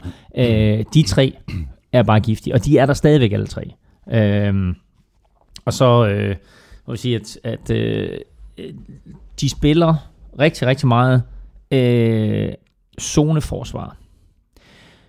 Og så siger folk, hvorfor er det vigtigt? Jamen, det er vigtigt, fordi så kan de tre linebackers få lov til at blive på banen. Mm. Hvis de skulle ud og spille mand til mand, så skulle de have mange flere defensive backs ind. Nu spiller de meget mere zoneforsvar, og det er bare, både for Thomas Davis og for Luke Kuechly, super vigtigt, øh, at de er derinde på de der downs, fordi de er så gode til at læse forsvaret, laver masser af plays, interceptions etc., og øh, altså undervurderer ikke Shaq Thompsons betydning. Han er måske den mindst kendte af de tre, øh, men trioen der er bare mm. øh, exceptionel. Og med det er vi så fremme ved et øh, hold, hvor jeg øh, virkelig er spændt på at se især deres øh, offensiv, deres defensiv, not so much. Men, øh, men Saints med Sean Payton som head coach, og med Drew Brees på quarterback, Kobe Fleener på tight end, running back Mark Ingram i backfields, plus Brandon Cooks på wide receiver, det kan altså blive giftigt. Mm. Øh, meget, meget interessant, hvad Kobe Fleener kan øh, på tight end, der kommer jo ind fra Colts, og øh, giver øh, Drew Brees øh, den tight end, han måske ikke har haft øh, siden, øh, hvad hedder han, Graham, Jimmy. Jimmy for pokker. Ej, hvordan kan, hvordan kan jeg glemme fornavnet Jimmy? Ikke? Af alle ting, nå. Jimmy Graham. Du sad og tænkte på Bobby Graham. Ja, jeg ved ikke, jeg tænkte, nå. øhm, godt nok så spillede Ben, ben, øh, ben Watson en rigtig fin sæson sidste år, men han var ikke nogen Jimmy Graham. Øh, jeg synes, de manglede Jimmy Graham, især i, i, i red zone, øh, men også bare som sådan en sikkerhedsventil for Drew Brees. Nu får en Kobe Fleener ind, og altså, han er jo ikke i nærheden af Jimmy Graham, men han er bare... Som Jimmy Graham spillede, da han var bedst. Ej, altså, så, så god er han ikke. Nej, nej, han er ikke i nærheden Nå, nej, af nej, Jimmy nej, Graham, nej, nej. da han var bedst. Nej, Vi ved jo ikke engang, hvordan han kommer til at se ud i år. Ja, lige nok til. Øhm, men han giver dem bare den der tight end ned igennem midten, Mm. øh, som Drew Brees godt kan lide. Og jeg tror, at øh, Kobe Fleener kan få en stor sæson. Der er mange, som, som øh, apropos fantasy football, øh, taler om, at altså, han kan blive en af, en af, en af de, de mest scorende tight ends, når det kommer til fantasy football. Det skal vi lige se, før jeg tror på det, Ja. men der er ingen tvivl om, at med Drew Brees som quarterback, der er der masser af potentiale i Fleener. Og så er der måske også lidt mere potentiale på, på forsvaret, efter at det ikke længere er Rob Ryan, der er defensiv koordinator, men derimod øh, den tidligere head coach for Raiders, Dennis Allen. Øh, ja, da han, da, allerede da han tog over, da, da de fyrede Rob Ryan, der forbedrede forsvaret sig jo rent faktisk øh, temmelig markant. Og, altså det, man kan også sige, det, det kunne det, også dårligt blive værre. Jo, men altså-, altså, jeg ved godt, at du var efter Ryan sidste år. Øh, jeg føler lidt, at det var de brækker, han havde arbejdet med. Fordi jeg synes ikke, at, at det forsvar, der, at der var investeret så mange penge i angrebet, at der ikke rigtig var råd til at investere tungt i forsvaret. Øh, og så er jeg ligeglad med, om, om du hedder Bill Belichick, eller øh, Rob Ryan, eller Rex Ryan, eller Buddy Ryan. Øh, det gør det bare svært. Øh, de har lavet nogle opgraderinger på forsvaret, øh, og nogen øh, så sent som i den forgangne weekend, øh, hvor de jo hentede Paul Kruger øh, hos Cleveland Browns. Øh, endnu en af de her situationer, hvor Cleveland Browns de sagde, nu gør vi altså op med fortiden. Ja, præcis. Smed Paul Kruger på porten. Han er så blevet samlet op øh, af Saints. De har også hentet Nick Fairley ind. Øh, tidligere Lions og Rams, øh, som, som også kommer til at hjælpe dem. Øh, så øh, har de skilt sig af med Brandon Browner. Altså tit så taler man om opgraderinger, når man hiver spillere ind. Det her det er en opgradering ved at smide en spiller væk. Ja. Ikke? Øh, så øh, øh, og så øh, jeg vil sige, en af deres stærkeste sider på forsvaret, som de ikke har rørt så meget ved, det, det, det, det er safety-positionen, ikke med Kenny Vaccaro og Jerry Spurt. Mm. Øhm, men de har været skadet og har ikke, har ikke spillet ret meget sammen. Nu er de altså skadesfri begge to, og får lov til at komme ind på banen sammen. Og det er, øh, det tror jeg faktisk er potentielt en rigtig, rigtig god duo. Og det er fint nok at have noget at bygge op omkring, eller sådan at man i, i en kasteglade NFL har to safeties, som man kan bygge noget op omkring. Videre til øh, Falcons, og hvis man er Falcons-fan, så håber man nok på en øh, lidt mere stabil sæson end sidste år, hvor jeg mener, at de begyndte 6 og 1 og sluttede 2 og 7. Og jeg ved ikke engang, om man skal, jeg ved ikke, om jeg husker rigtigt, hvis, øh, hvis, hvis man skal pege på sønder sidste år, så var det vel Falcons forsvar, og så på angrebet var det vel Matt Ryan, der ikke spillede op til, til det, han kan og bør kunne. Ja, øh, Matt Ryan var sådan set god på de første øh, 80-90 yards af banen. Men han havde sine udfordringer i red zone, mm. hvor han lidt prøvede på at presse nogle bolde ind. Øh, et det, to, øh, der var nogle tydelige misforståelser mellem ham øh, og receiverne øh, i red zone. Øh, og så kastede jeg en bolden hen, hvor der ikke var nogen receiver, der var en modstander. Øh, og det tabte jeg altså nogle kampe på. Øh, så så der, der skal i hvert fald øh, laves et eller andet, øh, en eller anden form for justering der. Når det så er sagt, så øh, er det jo heller ikke nemt at være quarterback, når ens receiver taber bolden. Enig. Falcons receiver tabte 37 bolde sidste år. Det er altså to og en halv per kamp. Øhm, det var fjerde mest i NFL overhovedet. Øh, og så bliver man bare frustreret som quarterback. Mm. Når du leverer bolden der, hvor den skal leveres, så øh, er det også forventet, at øh, den spiller, der er betalt for at gribe bolden, at han griber den. Men øh, der var de altså knap så skarpe sidste år. Så har de flyttet deres øh, første rundevalg fra 2015, øh, Vic Beasley til linebacker, så draftede de så Keanu Neal med, med pick nummer øh, 17 i det her års draft. Og det er da i hvert fald øh, to brækker, der, der, der, der kan være med til at gøre det her Dan Quinn-forsvar stærkere. Altså Dan Quinn øh, kommer jo fra Seattle Seahawks, øh, og satte jo omgående sit præg sidste år på øh, Atlanta Falcons forsvar. Det gik så lidt ned ad bakke, eller meget ned ad bakke, i den anden halvdel af sæsonen. Men nu formår han stille og roligt øh, at bygge et forsvar op efter de samme principper, som han gjorde i Seattle Seahawks. Og der rykker han rundt på nogle spillere for at få dem i nogle givetige positioner, og han sørger for at hive nogle spillere ind via free agency og via draften, som kan hjælpe ham. Så Dan Quinn skal nok øh, få sat sit præg på det her forsvar. Mm. Øh, det er altid nemmere at bygge et slagkraftigt forsvar op, end det er at bygge et slagkraftigt angreb op. Øh, og jeg tror egentlig, at Falcons godt kan tage et stort skridt fremad forsvarsmæssigt i år. Øh, og så er der meget, der afhænger på angrebet af, hvordan øh, Matt Ryan spiller. Og så skal vi jo ikke glemme, når vi taler angrebet, øh, at de jo har en, en running back i Devonta Freeman, som jo er blandt ligaens bedste, både når det kommer til løb og til at gribe bolde. Han greb altså 73 bolde ja. sidste år. Ikke? Prøv lige at tænke på det. Han er en sindssyg sæson sidste år. Han greb 73 bolde ja. sidste år. Så øh, det, øh, det, det, er, det, det, er en, det er en god spiller, de har der, men altså meget af det øh, afhænger af forsvaret. Øh, og så vil jeg lige sige øh, en, en, en ting mere, øh, og det er igen det her med Cleveland Browns, som har skilt sig af med mange af de gamle spillere. Øh, Alex Mack, som folk måske ikke kender så meget, men det er en center, som spillede for Cleveland Browns, rigtig, rigtig dygtig center. Han kommer altså ind i midten af Falcons offensiv linje. Øh, god opgradering, og også vigtigt for Matt Ryan. Så runder vi øh, NFC øh, South af med Tampa Bay Buccaneers. Øh, Buccaneers og James Winston er på vej op, især på angrebet, og med deres øh, tidligere offensive koordinator, som nu er head coach øh, Dirk Cutter, øh, så tror jeg lidt på, at den her positive udvikling, den fortsætter i år. Øh, jeg er helt enig. Øh, og James Winston viste jo sidste år masser af potentiale. Han er i den situation, øh, som øh, Jared Goff og Carson Wentz vil være resten af deres øh, karriere. Han er i den situation, at han jo bliver sammenlignet med Titans Mariota hele vejen igennem sin karriere. Lige nu, der fører han 1-0 på point. Mm. Og øh, umiddelbart, så er vurderingen, at, øh, at han er den bedste af de to, øh, og at han øh, har den største upside. Og jeg tror, at de glæder sig meget til at se, hvad de får ud af ham øh, i år. Jeg tror godt, at han kan tage det næste skridt.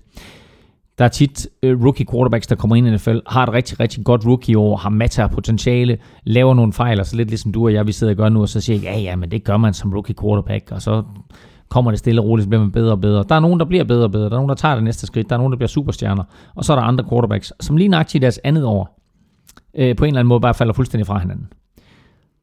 Jeg tror ikke, det kommer til at ske for hverken Mariota eller James Winston, men jeg tror faktisk mest på, at James Winston han øh, træder ind på den store scene, og altså, om ikke bliver en top 10 quarterback, øh, så i hvert fald øh, viser, at han er den her franchise quarterback, som Tampa Bay Buccaneers har, har hungret efter. Lynhurtig gennemgang af NFC South. Panthers først, Saints som toer, Falcons som treer, og så Buccaneers som, øh, som fire. Du er færdig med box? Er vi bare færdige med box på den måde? Du vil slet ikke nævne Doc Martin? Vi kan da godt snakke Doc, Doc Martin. Ikke? The Muscle Hamster. Ja, som han ikke vil kaldes. Det vil han ikke kaldes, men vi gør det her, det der er meget nemlig. lille sandsynlighed for, at han lytter med på NFL Show. Nej, det skal du ikke, øh, det skal du ikke sige. Nej. Det skal du ikke sige. Der er utrolig mange, der lytter med på NFL Show. Øh, der er ham, og så vil jeg lige nævne øh, den her basket-duo, som de løber rundt med på receiver. Øh, Vincent Jackson og Mike Evans. Altså, det er altså to høje drenge. Øh, så har de en, en, en tight end, Austin Safarian Jenkins, som måske faktisk kun bliver anden øh, tight end i år, men det er nogle høje mål, som øh, James Winston han har kastet til. Så når han skal ud øh, og levere bolden, når han skal kaste bolden, så har han altså de her øh, dejlige store drenge, som både er høje, men også, altså ikke er, er tynde, men simpelthen store og muskuløse, kan afskærme modstanderne, og er ikke bange for at gå op og hente bolden, og er ikke bange for at tage et skrald, øh, som virkelig gode våben at arbejde med. Og når han så skal løbe bolden, eller når Box skal løbe bolden, så har han altså Doc Martin øh, at give den til, og vi har også en running back, der hedder Charles Sims, men, men, men Doc Martin havde jo en, en virkelig, virkelig stor sæson sidste år for en lille mand. Mm. Skal vi løbe øh, divisionen division igennem nu? Ja, altså, jeg synes, der er så meget. Altså, Jamen, vi kan da godt tale om deres schedule også, øh, Buccaneers, altså, fordi det er nej, måske altså, i virkeligheden vi har, deres... Vi har, vi, har sikkert, vi har sikkert utrolig meget, vi skal igennem. Jeg kan jo mærke på det, sådan, at du er helt, du er helt exit for at komme videre til 49ers. Mm. Jeg kan mærke på det, det er det, det drejer sig om. Ja, fordi der er der rigtig, rigtig mange fede ting at tale om, når vi kommer til 49ers. Vi kan også bare tale 49ers resten af vejen igennem. Ikke? Puh, det bliver, prøv, du det, bliver, altså, prøv det bliver super kort. Box, forsvar. Ikke? Altså, du har slet ikke nævnt uh, Gerald McCoy, du har slet ikke nævnt, at, at de henter Robert Ayers ind. Uh, de uh, har, har Noah Spence ind. De har Lavonte David, som er en taklemaskine. Altså, Vernon Hargreaves, cornerbacken, har spillet en rigtig god preseason. Der er så mange positive elementer for Buccaneers. Jeg er enig, men jeg har dem stadigvæk nederst i divisionen. Nej! Kom så! Panthers 1'er. Ja. Box 2'er. Nej, hold op. Saints 3'er. Nej. Falcons 4. Oh, no. Ja, det får vi se, hvordan det, øh, det går, når, når det hele det er slut. Box 2. Jeg kan godt huske, hvordan det gik sidste år. Box 2. Godt, du har sagt det, det er optaget, alle har hørt det.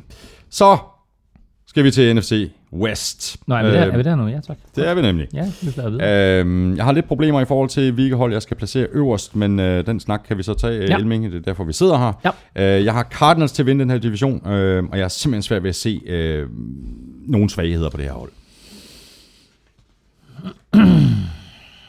så hvis du kunne se nogle øh, svagheder på det her hold, så giver du den bare gas nu. Øh, hvis jeg skal nævne en... Nej, altså, det, det er virkelig, virkelig godt hold. Der, de er simpelthen så godt besat hele vejen rundt. Ja, det er de altså. Øh, de, er, de er godt besat, og det er alle spillerne, og det er trænerne. Ja. Øh, det er et, et, et, et rigtig godt hold, men hvis jeg nu skal nævne én ting, hvor jeg har min tvivl, og det kan godt være, at jeg tager fuldstændig fejl. Så er det deres cheerleaders. Ikke? Altså, de kan bare... Nej. nej. Hvad hedder det? Carson Palmer. Ja, det er det, det, er det store spørgsmålstegn. De skal virkelig beskytte gamle Carsten. Hvad er han? 36-37 år? Eller ja, i hvert fald da. Ja. Ham skal de beskytte, fordi Cardinals er ikke det samme hold uden Carson Palmer. Det har vi set ved øh, flere lejligheder. Ja. Og, øh, det er deres akilleshæl. Ja, det er det. Øh, et det, de skal selvfølgelig øh, sørge for, at han kommer ind, han kommer ind øh, i omklædningsrummet efter kampen med en ren trøje. Og øh, to, så skal han jo også mentalt lægge øh, slutspilskampen fra sidste år væk, hvor, hvor Cardinals røg ud, fordi, ikke mindst på grund af ham, fordi mm. han lavede seks turnovers. Mm. Øh, han spillede godt næsten hele sæsonen. Havde nogle udfald. Og igen, man skal ikke vurdere en NFL-sæson ud fra preseason. Men jeg sad og så en preseason-kamp med Cardinals, og den vigtige preseason uge 3, hvor starterne som regel får lov til at spille halvanden til to quarters. Og der så Carson Palmer ikke særlig godt ud. Okay, Larry Fitzgerald stod på sidelinjen. Det gør ikke hans job nemmere. Men øh, lige nu skal Carson Palmer bevise for mig, at han stadigvæk er den quarterback, som kan tage Cardinals hele vejen. Det er deres eneste svagpunkt. Ja. Carsten Jørgensen han spørger, om øh, Cardinals ikke burde øh, være mere aktive i jagten på en ny quarterback. Altså, som han skriver, Carsten Jørgensen, Carson Palmer bliver jo ikke ligefrem yngre. Nej, og, og du, du bragte selv et andet eksempel på banen tidligere, nemlig Aaron Rodgers, der fik lov til at sidde på bænken bag ved Brett Favre. Jeg tror, han sad der i, sad der i tre år. Ja, jeg tror, det var tre år. Øh, og der kan man jo godt øh, forholdsvis tidligt øh, hive en quarterback ind. Øh, nu er det lidt usædvanligt at, at, at drafte en quarterback i første runde, som de gjorde med Aaron Rodgers, og så lade ham sidde i så lang tid. Men det har bare vist sig øh, som en, en genialitet for Packers og, og virkelig langtidsplanlægning.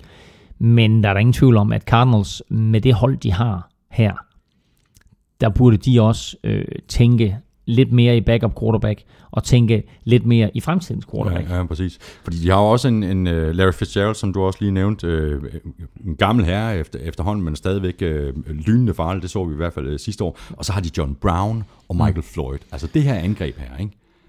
Det kommer op og kører på alle cylinder, så altså, bliver, bliver nærmest uh, ustoppeligt, og så med David Johnson på running back. Øh, David Johnson, Chris Johnson, Andre Ellington giver dem altså også en, en formidabel trio der. Øh, de opgraderer den, off- den offensive linje ved at hive øh, Evan Mathis ind, som er Super Bowl vinder med Broncos, øh, og den ældste guard i ligaen. Øh, 38-39 år, tror jeg, han er. Øh,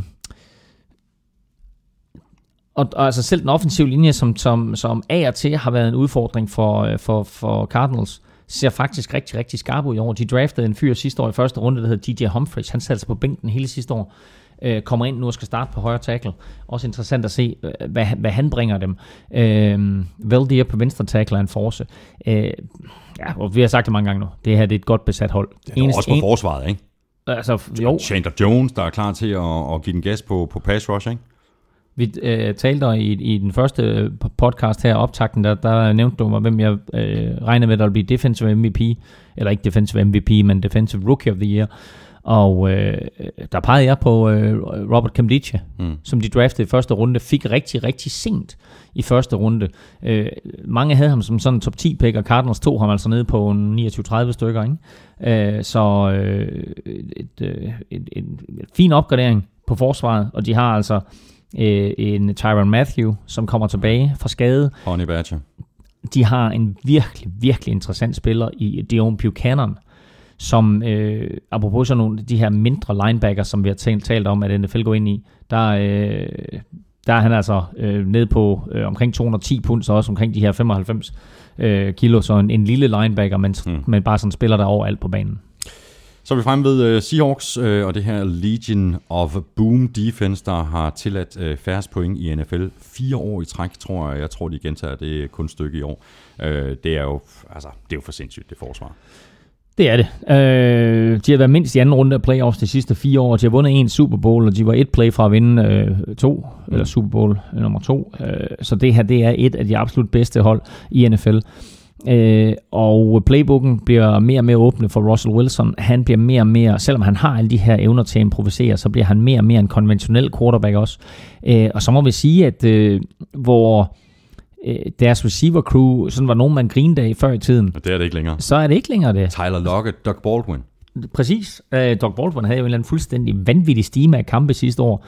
Greb han ikke noget med ni touchdowns på fire kampe eller noget i den retning. Øh, så Ja, det hele det eksploderede jo efter, at Jimmy Graham blev skadet, ikke? Det var der, hvor man sagde, "Nå, nu skal de til at løbe bolden helt. Ja. Så begyndte de jo at kaste helt ja. vildt. Altså, Ja, ja. Øh, men nu, kom, nu kommer Jimmy Graham tilbage, og øh, bliver interessant at se, hvordan de bruger ham i red zone. Øh, fordi jeg tror, det giver dem et ekstra våben dernede. Eller, Eller, naturligvis, ja. det var også det, vi talte om, Ja. han, han blev traded for, for, for Saints, at det skulle nærmest øh, gøres ulovligt, at, øh, Præcis, at. Seahawks fik øh, Jimmy Graham. Han levede så ikke op til forventningerne, og så blev han skadet. Nu må vi så se, ja. øh, på hvilket niveau han, han, han spiller i år. Ikke? Og så øh, har de running back situationen, hvor Beast Mode, Marshawn Lynch, jo trækker sig, trækker sig tilbage. Thomas Rawls øh, ser ud til at blive starter, men Christine Michael har haft en fantastisk Ja, øh, camp og preseason her, så han kommer i hvert fald til at få sin del af carries. Ja, og Rawls har jo været skadet, ikke? og, og Rawls var skadet, altså så, øh, Christine Michael kan godt gå hen og ende med at blive starter. Så videre til øh, LA og Rams. Ny by, ny quarterback øh, med det første pick i årets draft. Jared Goff, et øh, midlertidigt stadion, sammen head coach Jeff Fisher. Han er Mr. Stabil, eller i hvert fald Mr. Middelmåde. Lige omkring de der syv sejre, ni nederlag, eller 8-8. Ja. Øhm, jeg, har lidt, jeg har lidt svært ved at se, at Rams de kommer flyvende fra start i, øh, i Los Angeles. Det kommer an på, hvad man mener med flyvende fra start, for det er de sådan set allerede kommet. De havde 90.000 tilskuere til en preseason-kamp. Jeg tænker på resultatmæssigt. Jeg er fuldstændig glad. Det her med 90.000 tilskuere til en preseason-kamp, det viser, at Los Angeles igen er klar til NFL-fodbold. NFL, øh, undskyld, Los Angeles har været domineret af de to collegehold, USC og UCLA. Nu kommer NFL tilbage, og 90.000 tilskuere taler sit tydelige sprog. Los Angeles er klar til NFL-fodbold. Det her, det skulle have været Jared Goffs hold. Lige nu, der ligner han tredje quarterbacken. Mm. Det bliver uh, Case Keenum, der starter. Der er Øh, faktisk et spørgsmål her fra, fra Anders Petersen. Ja. Han skriver, det ser ud til, at Jared Goff begynder sin NFL-karriere som backup til Case Keenum. Tror I, at det er en fornuftig beslutning? Romo, Brady og Rodgers startede alle deres respektive karriere med at sidde på bænken og lære, men de var jo heller ikke taget som førstevalg i draften. Hvorfor at de ikke var udsat for det samme forventningspres? Øh, Romo var undrafted, Brady blev draftet i 6. runde, Aaron Rodgers blev draftet i første runde, som jeg nævnte tidligere. Øh, der, var, der var ikke det samme pres på Rodgers, fordi han selvfølgelig skulle sidde bag ved Favre. Øh, det har heller ikke på noget tidspunkt lyttet fra Los Angeles Rams, at Jared Goff skulle starte. Mm. Øhm, men det har heller ikke lyttet på noget tidspunkt, at han var så dårlig, så han er tredje quarterback. Han sidder bag ved Case Keenum, han sidder bag ved Sam Mannion, øh, og det betyder så, at, at han øh, med stor sandsynlighed øh, ikke kommer på banen her overhovedet i sin første sæson. Det er der ikke noget som helst galt i, men det er også en lille bitte smule bekymrende, at han er så skidt kørende, at han kun er tredje quarterback. Øh, det er helt fint. Han, han, han er en stor dreng. Han har masser af fysiske attributter. Øh, men, øh, men det mentale i NFL som ung quarterback øh, kan være lidt overvældende. Og det er nok det problem, han løber ind i lige nu her til at starte med. Og når vi nu taler Rams, så øh, kan vi dårligt komme udenom uh, Todd Gurley, som jo bragede igennem sidste år, da han så endelig startede, hvad var det, i, uh, i uge 4. Nu har han så et år under bæltet, og der er tårnhøje forventninger til, at han skal, ja, han skal bære det her angreb. Ikke? Mm. Han startede de sidste 12 kampe af sæsonen, øh, spillede sporadisk i, øh, i kamp øh, 3 og 4. Øh, han fik altså over 1100 yards i de der 14 kampe, øh, så der er en 1500 yards sæson i vente for ham. Øh, og det er der også nødt til at være, fordi øh, Case Keenum som quarterback har ikke de vildeste våben at kaste til. Øh, alle hold i NFL havde mindst en receiver sidste år med over 700 yards receiving, undtagen Rams. De havde ikke. Nej. Øh, og det siger lidt om kvaliteten, eller mangel på samme hos deres receiver. Øh, jeg vil med Tavon Austin, øh, men han er sådan mere sådan en all-round playmaker. Han skal have lidt returns, han skal have lidt end-arounds, lidt reverses, øh, lidt forskelligt, men han er, han er en stor playmaker, men der skal, de skal have flere yards ud af ham. Så har de hentet øh, to receiver ind, Farrell Cooper, som bliver ret interessant at følge. Øh, og så en, en fyr, der hedder Mike Thomas også, som jeg synes, de fik øh, meget, meget sent. Han var faktisk øh, meget omtalt, Mike Thomas. Men Farrell Cooper, der bliver i hvert fald interessant at se. Øh, og så har de lavet tight end Jared Cook gå. Og der må jeg sige, når jeg kigger ned over deres tight ends, så tænker jeg bare, altså hvem har de? Jeg kan slet ikke se, jeg kan ikke Nej. se et navn, jeg kender, eller Nej. nogen, jeg tænker, okay, ja, det er meget fedt det der. Så der, der har de altså et, et, et kæmpe hul. Så er vi nået til øh, rosinen i pølseenden, og hvis det ikke øh, var på grund af Browns, Stop, stop, stop, stop. Du kan ikke snakke Rams uden at snakke forsvar. Altså, så lad os tage forsvaret. Aaron Donald, ikke? Altså måske den bedste spiller overhovedet i NFL. Uh, William Hayes, Robert Quinn, Michael Brockers, Alec Ogletree, Mark Barron. Altså, det, det er dygtige spillere. Det her er Rams fuldstændig- hold, vi er det, her, det, er, det her Rams hold, hvis de skal have succes i Los Angeles i deres første år, så er det ikke Jared Goff eller andre quarterbacks, eller øh, Todd Gurley måske nok jo, men det er forsvaret, de skal lukrere på. Mm. Så når vi så til pølsen. Ej, det er utroligt. Rosinen. Kæft, du, ja. du har ventet så meget på det. til at tælle Nej, de vi, der vi kommer 49ers. til at gøre det lynhurtigt. Altså- det, altså, det er overbebakke det her for 49ers, det er overbebakke for Chip Kelly, der er kommet til fra Philadelphia, og så er det måske ovenikøbet hans sidste chance for at bevise, at han kan coache i, øh, i NFL. Jeg tror ikke, at han kan putte 49ers i mikroovnen, ligesom han gjorde med øh, øh, Eagles, og sådan ligesom øh, lave et øh, quick fix. Øh, øh, de andre coaches og de andre hold, de, har, øh, de, de lurede jo lynhurtigt, hvad det var, Chip Kelly han gjorde i Philadelphia, mm. så jeg tror ikke, han kan gøre det samme i 49ers. Nej, det der er bekymrende for Niners, øh, det er jo, at, at Kelly bliver den tredje head coach på tre år, og det betyder, at der ikke er nogen kontinuitet. Øh, og man kan også mærke derude, at, at den stemning, der er, øh, viser også, at holdet ved ikke helt, hvad retning de skal gå, og spillerne er lidt utilfredse, og øh, altså selvfølgelig en eller anden form for kontrovers mellem quarterbacks. Nu ender det med, at det er Blaine Gabbert, der starter.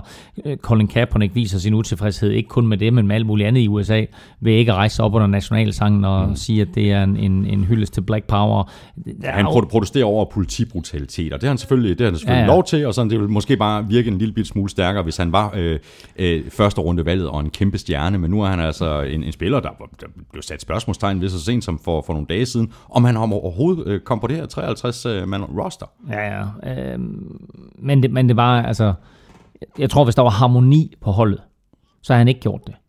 Jeg har intet problem med, at han viser flaget, og at han viser, øh, at, at der er noget galt øh, i USA i det hele taget, øh, som er tydeligt for enhver. Øh, men var der harmoni på holdet, så har han ikke gjort det der. Så, han gjort, så kunne han have stillet sig op og gjort det alle mulige andre sammenhænge. Ja. Nu gør han det øh, under afspilling af nationalsang til en preseason-kamp, øh, og gør det endda to kampe i træk. Men det, det, nu bare, bare lige for, for at runde Colin Kaepernick af, han kunne jo være blevet øh, traded til Broncos, han, han ville bare ikke gå ned i løn.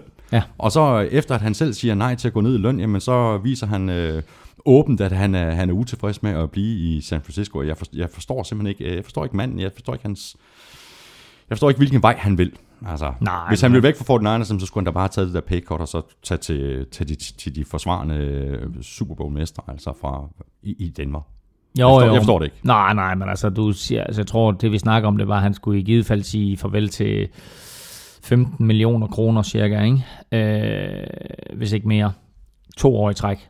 Og det, øh, der tror jeg også, du, der tænker man sig nok lige om en ekstra gang, inden man siger nej til det. Du har en begrænset levetid i NFL, og det er ikke sikkert, at Kaepernick han kommer til at starte nogen steder igen, så må ikke han sidder og casher ind i øjeblikket. Prøv at høre, det har ingenting med Fort Niners at gøre. Det er ikke det, der er væsentligt.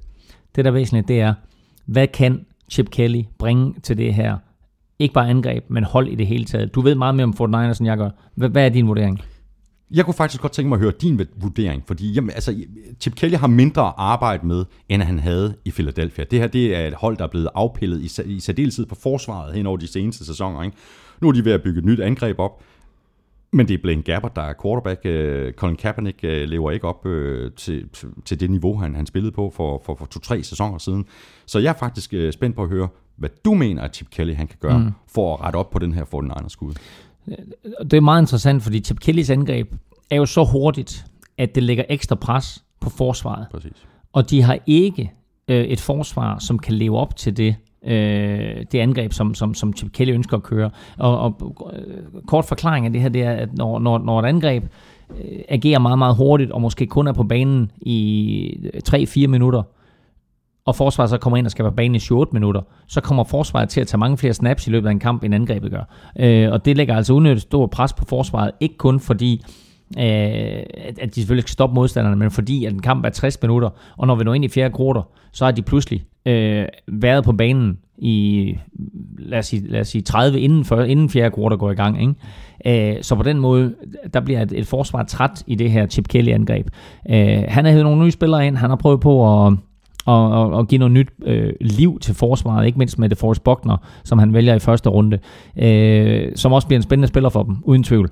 Øh, sidste år viste han i sit angreb i Philly, at DeMarco Murray i hvert fald var den helt forkerte spiller, øh, og jeg er ikke sikker på, at Carlos Hyde passer ind i det her angreb. Der er nogle ting ved Carlos Hyde, som passer fint ind i hans angreb, men stadigvæk de her spil, der udvikler sig langsomt ud mod siderne, der synes jeg heller ikke, Carlos Hyde er den rigtige spiller. Der er andre, som siger, at Carlos Hyde han passer perfekt ind.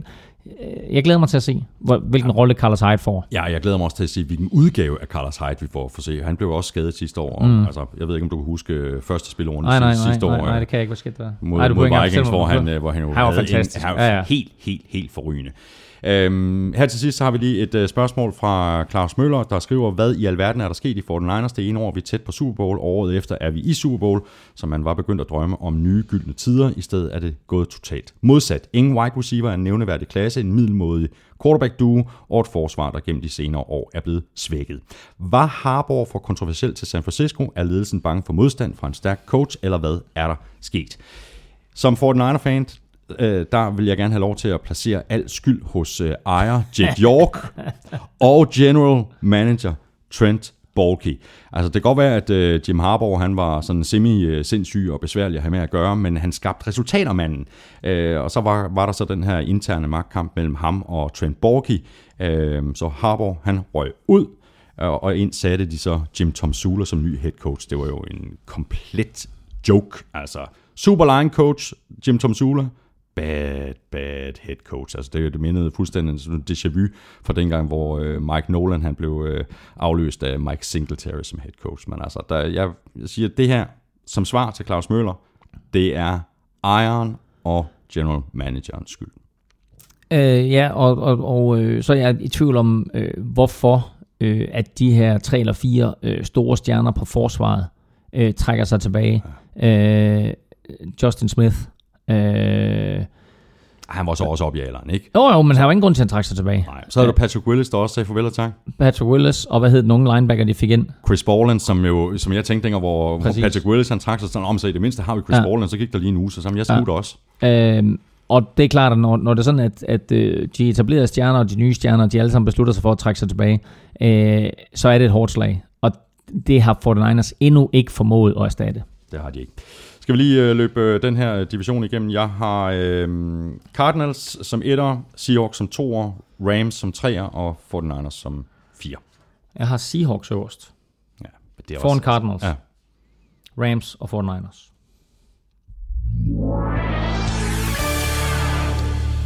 Og sådan her lød vores øh, bud altså på NFC, og nu er der ikke mere end øh, lidt over et øh, døgns tid til, at vi får den øh, første rigtige fodboldkamp i meget, meget lang tid. Jeg glæder mig sindssygt. Broncos mod Panthers, rematch af Super Bowl 50. Og så glæder jeg mig hele tiden øh, vildt til at stå op midt om natten igen, og så ellers få ødelagt min øh, døgnrytme helt konsekvent de næste fem måneder med masser af fodbold på urimelige tidspunkter. Det er vidunderligt. Hvem er din øh, favorit til at gå i Super Bowl i øh, NFC, Claus? Jeg synes, det er lidt, lidt sværere og lidt tættere, end det var i AFC for mit vedkommende i hvert fald. Øh, hjertet siger jo selvfølgelig stadigvæk Minnesota Vikings. De har brikkerne på plads, men det er klart, at, at øh, den her udfordring med quarterback øh, gør det lidt sværere. Så jeg er nødt til øh, at gå med Seattle Seahawks. Og jeg har fra den samme division, Cardinals. Cardinals, ja. Ellers, øh, ja, Packers, Seahawks og Panthers øh, har jeg stående som, mm. som tre alternativer. Hvem er så din øh, favorit i NFC til at vælge først i næste års draft? Der er ikke nogen tvivl. Det er 49ers. Ja. Desværre. Ja, det er... Er det ikke, øh, ja, eller, eller Philadelphia Eagles. Ikke? Og ved du hvad det sjove i det hele er, som jeg nævnte tidligere? Så bliver det ikke Philadelphia Eagles, så bliver det Cleveland Browns. Så får de endnu et, øh, så får de endnu et øje. Ja.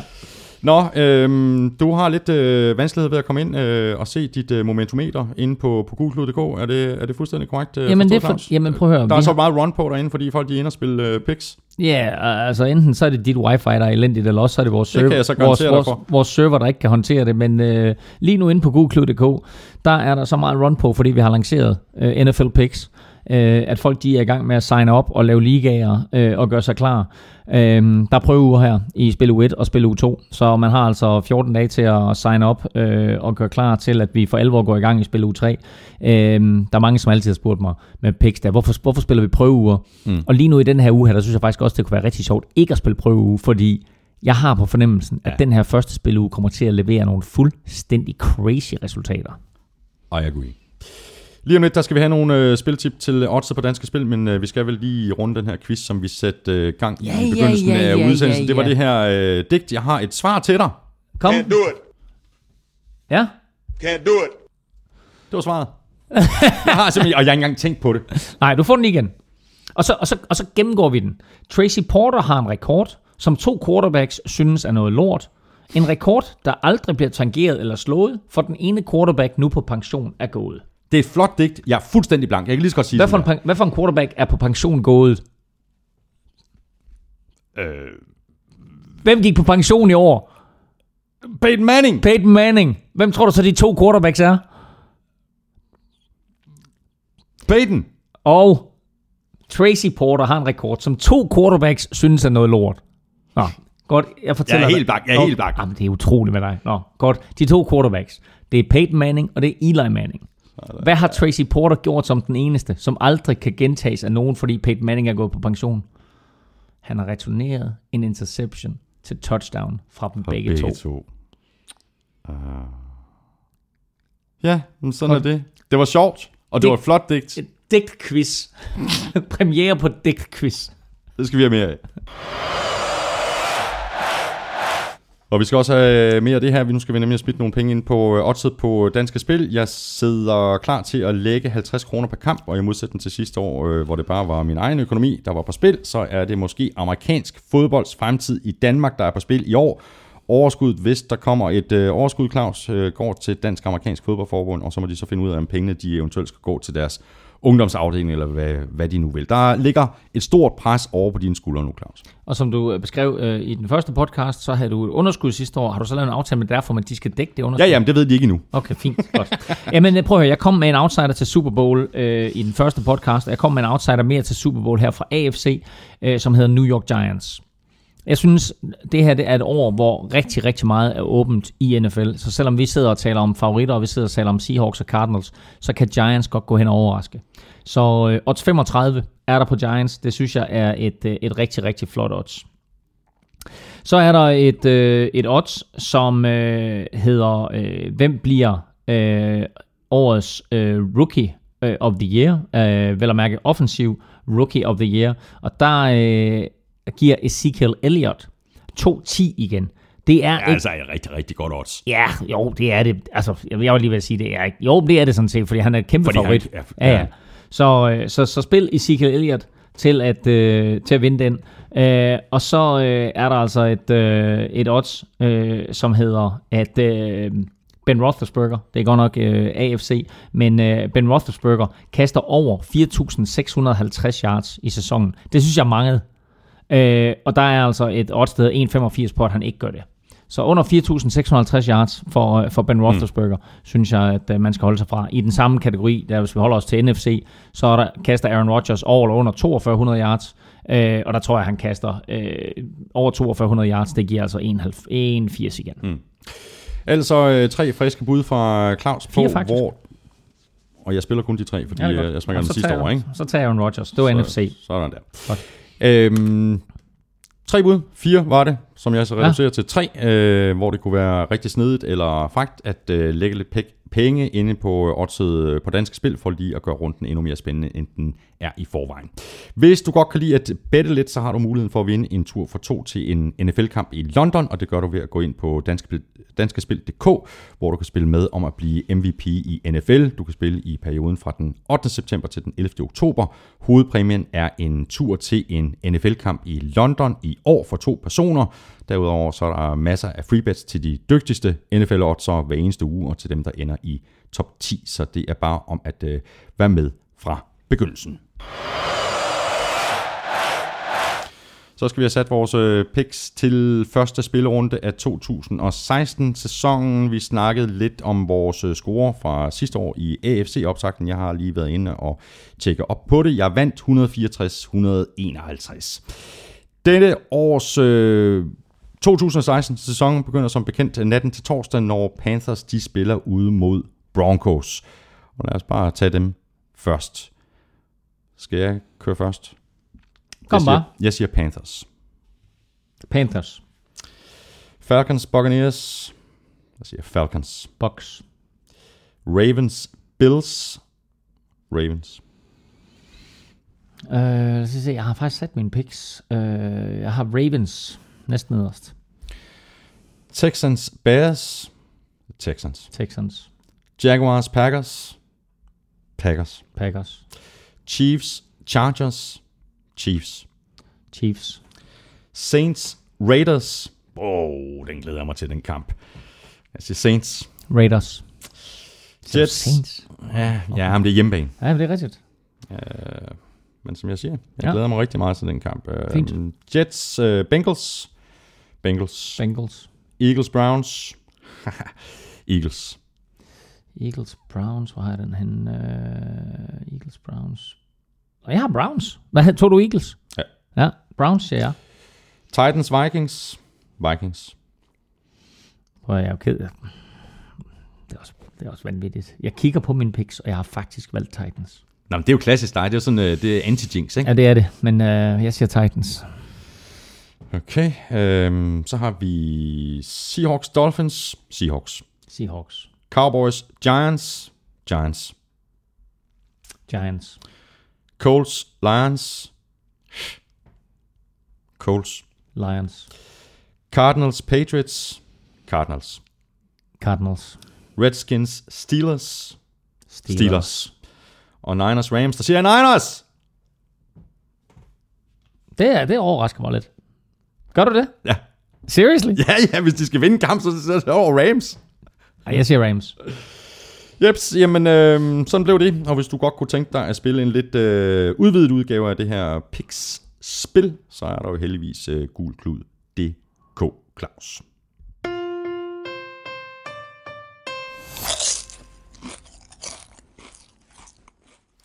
Og så er vi fremme ved vores øh, konkurrence nummer to fra Tafel. Det er jo her, du kan vinde et helt års forbrug af Taffelchips. I hver podcast der får du et øh, bogstav. Du fik et i går. Der kommer 23 i alt, og når du har fået dem alle sammen, så kan du lave en sætning ud af de her bogstaver. Sætningen sender du ind til mailsnabla.nflshow.dk. Der er, der er link til, at øh, du gør det. Vigtigere lige her nu er, at du skriver dette bogstav ned lige ved siden af det, du fik i går. Og bogstavet i denne uges podcast er L. Der er rigtig mange gode grunde til virkelig at høre efter her i NFL-showet, men lige præcis her der er der altså en ekstra god grund, et helt års forbrug af taffelchips. Og nu skal jeg ikke være spoiler, nu skal jeg ikke gøre, at folk ikke øh, lytter til, til podcast 1, men det første bogstav, det var et O, og nu et L. Så, så ål. Ål. Så et eller andet med ål. Ah, ja, Skål. ja, Bål. det, ja, det kan du godt. Det kan godt være skål. Ja, skål. Det- Ja, ja. ja. Ja. Både en, en, en skål til chips, Ja. eller skål, skål, altså. Ja. Ja, Eller en det er godt bud. Super Bowl skål. Eller, eller skål. Skål, som de jo siger i Vikings jo. Ja, ja. Skål Vikings. Tak for det. Det har været en øh, fornøjelse. Prøv at høre, vi er i gang igen. Det er vi Vi nemlig. har lavet to previews. Jeg håber, folk Det- derude, de, øh, de har nyttet og fået lidt ud af det, og er lige så meget op at ringe over i NFL-sæsonen, som vi er. Det er de garanteret. Også en øh, stor tak til vores øh, to sponsorer, Tafel og Odset fra Danske Spil. Følg Elming på Twitter på snablag NFLming. Mig kan du følge på snablag Thomas Kvartrup. NFL-showet kan du følge på øh, snablag NFL-showet. Der kan du også kontakte os og stille spørgsmål, ligesom du i øvrigt også kan gøre det på mail snablag NFLshow.dk. Husk så lige at tjekke øh, NFL-showet på Twitter hver tirsdag, hvor Elming og jeg nominerer tre spillere til ugens spiller, som præsenteres af Tafel. NFL-showet er produceret af Kvartrup Media, der også producerer den politiske podcast Born Unplugged. Du kan lytte til NFL-showet på SoundCloud, på nflshowet.dk og på gulklud.dk, og så kan du selvfølgelig også abonnere i iTunes, eller hvor du nu henter dine podcasts, så lander alle episoder automatisk på din telefon. Vi er tilbage igen på onsdag, i torsdag i næste uge, hvor vi blandt andet ser tilbage på første spillerunde. Ha' det godt så længe. Hot, hot.